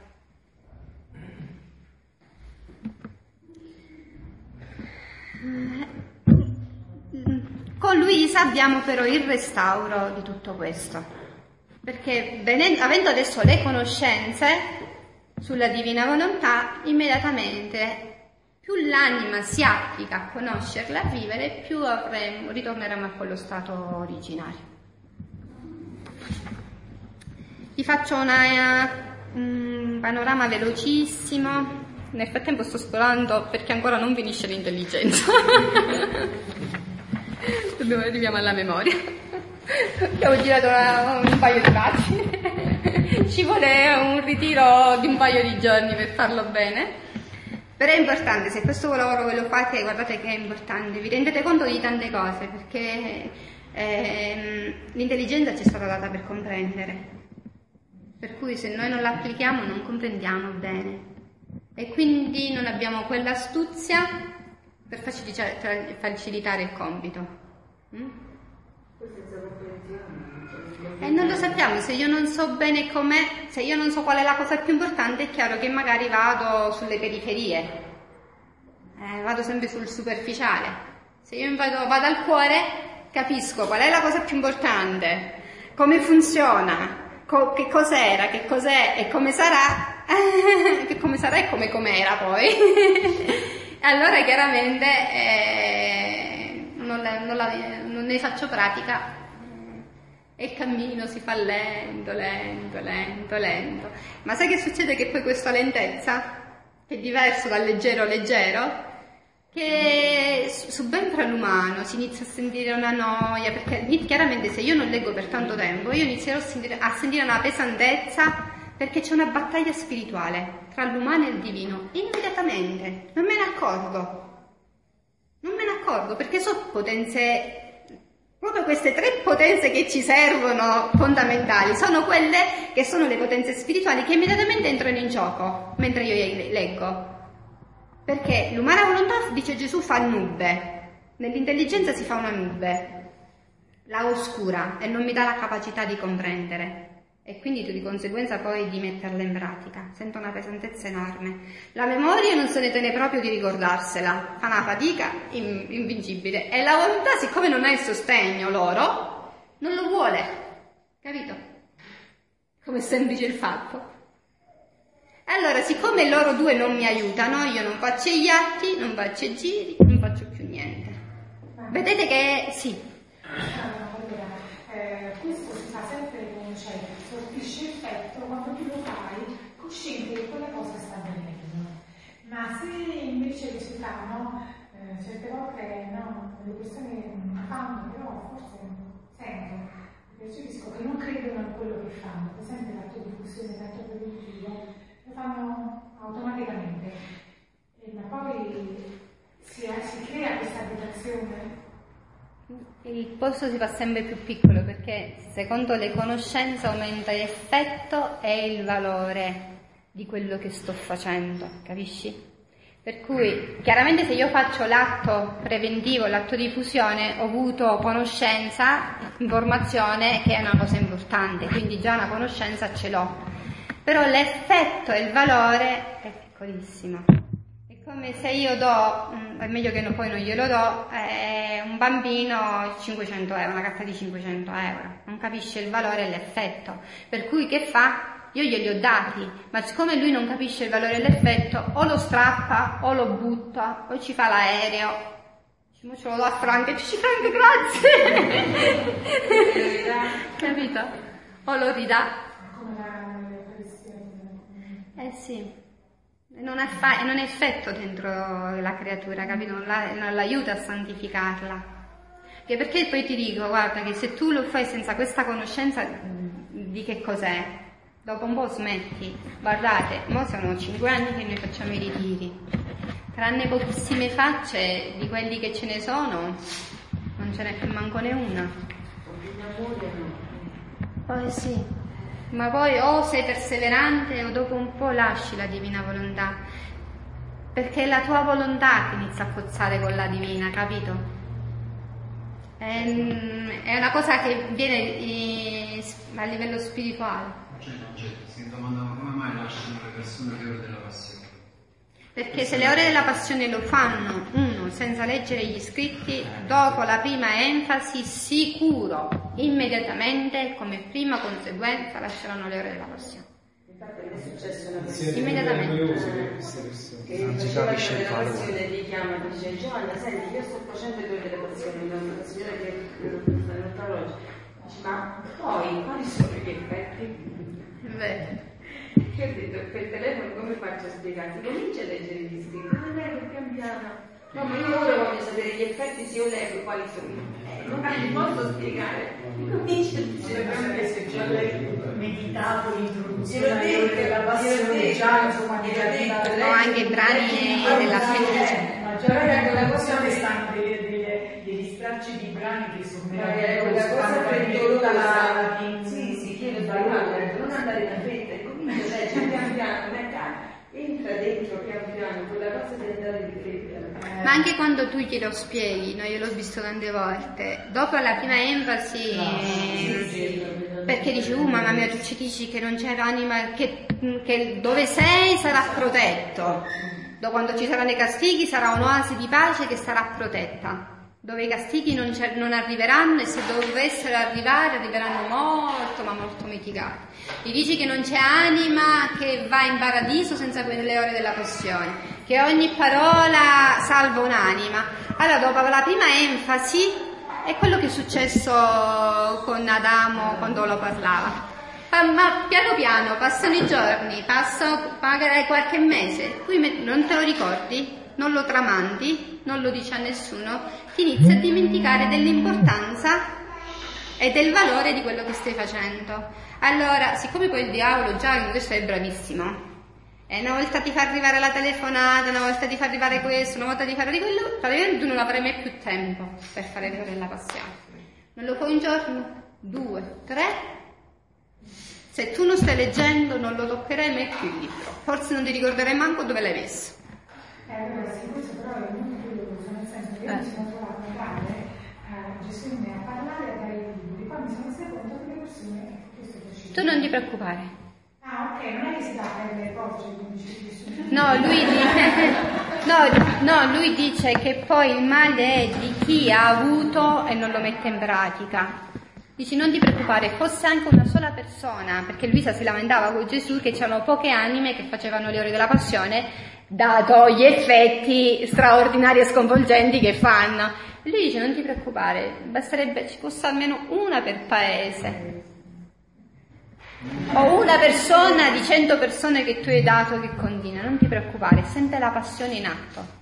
La Capito? grazia viene donata è la caparra dello spirito che sarebbe che ci parla Gesù. Poi dopo c'è il secchio, diciamo pieno, no? Così con un termine proprio. Poi è bucato, mano a mano il secchio si svuota. Quando è finita non ci sta più acqua e quindi si blocca tutto. Infatti nel secondo volume io leggevo dove Gesù si lamentava con Luisa, quando le persone... eh, Luisa brevemente diceva Gesù non distrugge, non mandare castigo. E Gesù dice tu non preoccuparti, quei pochi mi basteranno. E questo è il nostro verso. Non Sì, sì, però Luisa diceva già siamo vabbè, perché lui quando è così lo fa, quando tocca la, la pelle, lo fa perché si è giocato tutte le carte, perché poi arriva mm, con una carezza veloce, chiamiamola così, perché si è giocata tutte le carte d'amore, in maniera personale e comunitaria. Ma vede che l'uomo ehm, non, è- non solo non si apre, ma si indurisce sempre di più. E allora dice, se io gli tocco la pelle e gli tolgo le cose necessarie, almeno riconosce per bisogno mio, ha bisogno del mio aiuto. E allora già questa è un'apertura per la salvezza. A lui non gli interessa che noi viviamo 10 anni, chiaramente 20, 120, 180, a lui non gli interessa questo. Lui gli interessa che noi quando la nostra vita terrena finisce siamo salvi. E allora alla fine dici dacci una carezza un po' più veloce, almeno si salvano. Capito? Questa è una strategia d'amore per la salvezza, non è che è, è quello. L'ultima scia d'amore. Sì, perché il regno comunque dice, anche per chi deve diffondere gli scritti, dice il regno è decretato, il regno regnerà sulla terra. Questo è poco, ma è sicurissimo. Il problema è, dice, che i castighi arriveranno, ma le creature non saranno pronte a riceverle, non saranno preparate. E di conseguenza poi non c'è chi fa da controbilancia, che cerca di mitigare la giustizia. Tutti questi atti adesso che noi stiamo facendo serviranno soprattutto a questo, perché l'ultima spia d'amore che voi ricevate, magari qualcuno non lo sa, è che Gesù, l'ultimo momento della vita, l'ultima ora la chiama della vita della creatura, ehm, gli- gli- utilizza tutta la sua capa astuzia d'amore per farlo riconoscere, almeno per fargli accettare la morte come, la volontà, come volontà sua e per fargli dire, anche non è importante adesso, noi non entriamo in merito di come ha vissuto, può essere vissuto anche in una maniera terribile tutta la vita, non sappiamo nemmeno le motivazioni, per cui non possiamo manco giudicare perché una persona è così, che cosa ha subito, quale torture ha subito. Vedete ad esempio adesso l'ISIS, no? Noi non possiamo sapere una persona che supera l'istinto eh, della morte, che è quello che è naturale, è un istinto, l'istinto di sopravvivenza dentro di noi è fortissimo. Una persona che la kamikaze si fa esplodere in una maniera così naturale, noi non sappiamo tutto quello che ha vissuto, tanto da fargli desiderare, fargli capire che quella è la cosa più importante. Non lo possiamo sapere, le, le tragedie che si, tras- si nascondono là dietro. Quindi non possiamo assolutamente giudicare. Una persona anche del genere, noi possiamo fare quegli atti, perché questi atti facendoli su tutta l'umanità e non mettendoci nessuna intenzione, per cui poi è Gesù che sa dove deporle e chi ne ha più bisogno, faranno sì che gli ultimi istanti della loro vita vedranno, nonostante tutto, che Dio ha lavorato in amore nella sua vita e di farlo riconoscere come Signore. Devono semplicemente dire sì, Signore, ti riconosco come mio creatore, mio Dio. Questi atti questo lavorano. Per avere la salvezza dell'anima. Sì. Per la salvezza dell'anima. Gli dice basta un atto di volontà mia che l'anima è salva. Quindi anche se è peccato mortale. Se lo riconosce potrebbe andare. Mm, Tu capisci che poi chiaramente una, perché una cosa è se una persona è, è vissuta sempre in peccato mortale, lontana da Dio, chiaramente farà molta più fatica a riconoscerlo come Signore stavo- Dio. Però Gesù dice che lavora così. Il ladrone è stato salvato da Gesù. Un atto di volontà alla fine l'ha riconosciuto come Signore Dio. Però chiaramente lui non ha mai avuto, no, scusate, stavo facendo parlare, non ha mai avuto nella vita, perché se no siccome c'è questo rischio, c'è stata una, tipo una persona, io faccio come ha fatto il, ladrone, vivo tutta la vita dissipata di tutti i peccati possibili e immaginabili, nell'ultimo momento della vita gli dico Signore perdonami. Eh no, no, perché c'è volontà qua, capito? Se non c'è volontà, non c'è conoscenza e non c'è stata luce, chiaro che sì, capito? uno che, vissu- che, ad esempio è musulmano, lì si, si, si, capisce che è in uno stato meraviglioso di grazia divina, no? Però lui non ha mai avuto magari nessuna luce che esisteva Gesù Cristo, eh, ha avuto tutta una serie di eh, formazioni perché sapete che alla jihad non è che la, li, li, li, portano a, a 18 anni come facciamo noi con i militari 3-4 anni già loro, oh, i, le mamme gli parlano della jihad, già li fanno dormire, i bambini soldati ad esempio già li fanno dormire sottoterra con gli scarafaggi, mezzo ai topi, proprio per fargli mm, superare tutte queste paure. Capite? Li lasciano anche settimane senza mangiare, per cui non, chiaramente noi non possiamo giudicare perché non sappiamo magari la disperazione dove sono vissuti queste persone. Quindi l'opposto, se noi parlassimo ai bambini già del regno dell'età a 3-4 anni avremmo tutto l'effetto opposto di quello che ha la, la, la jihad in questi bambini. San Domenico, prego. San Domenico da Io penso che sono l'una, non abbiamo fatto niente. E...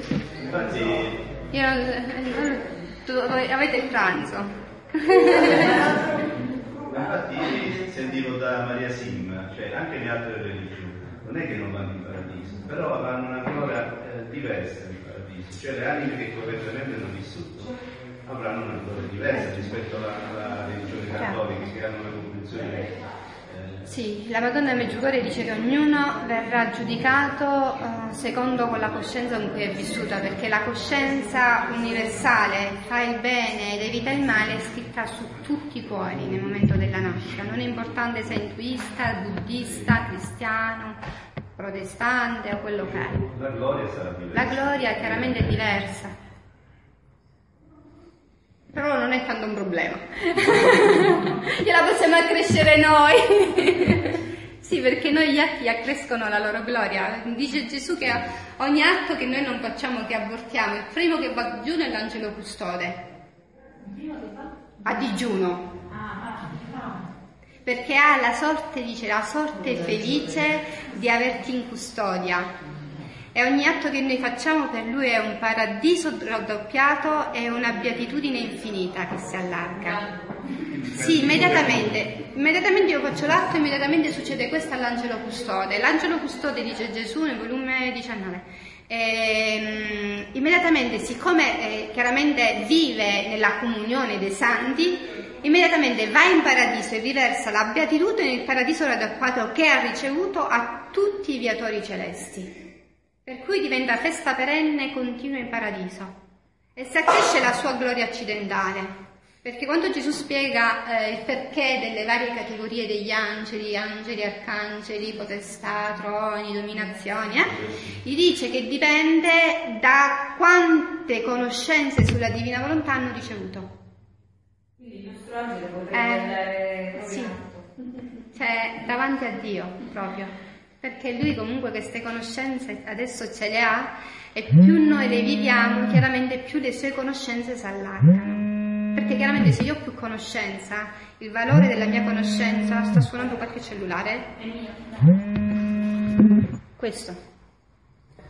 Eh, cioè, la, la sua conoscenza dipende dalla mia conoscenza. Sì, adesso sì perché lui è angelo custode, quindi non, ha, non è domin- nei troni, diciamo, no? nelle, ah, nelle, varie eh, categorie un po' più grandi che hanno missioni diverse dagli angeli custodi. Questo poi è anche per il nostro beneficio perché eh, sì, cioè già noi entriamo, con gli atti entriamo già nell'Eterno.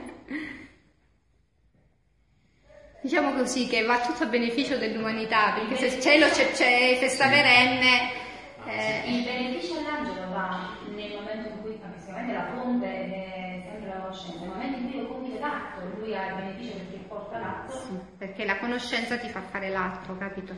Perché diciamo, diceva quando conosceva la vicina Suonava la volontà di dice Dio. che l'angelo custode contava i passi che si fanno per andare a messa per portare Perché, siccome perché? Perché tu vai a ricevere Gesù, no? Ogni atto è Gesù che si biloca, tu formi un Gesù, immaginati tu che accelerazione c'è.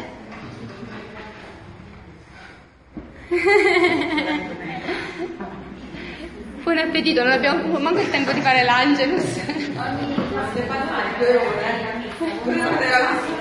E non abbiamo detto niente. Perché ho, delle tre potenze ho sorvolato tantissimo, dell'intelligenza ho detto due cose.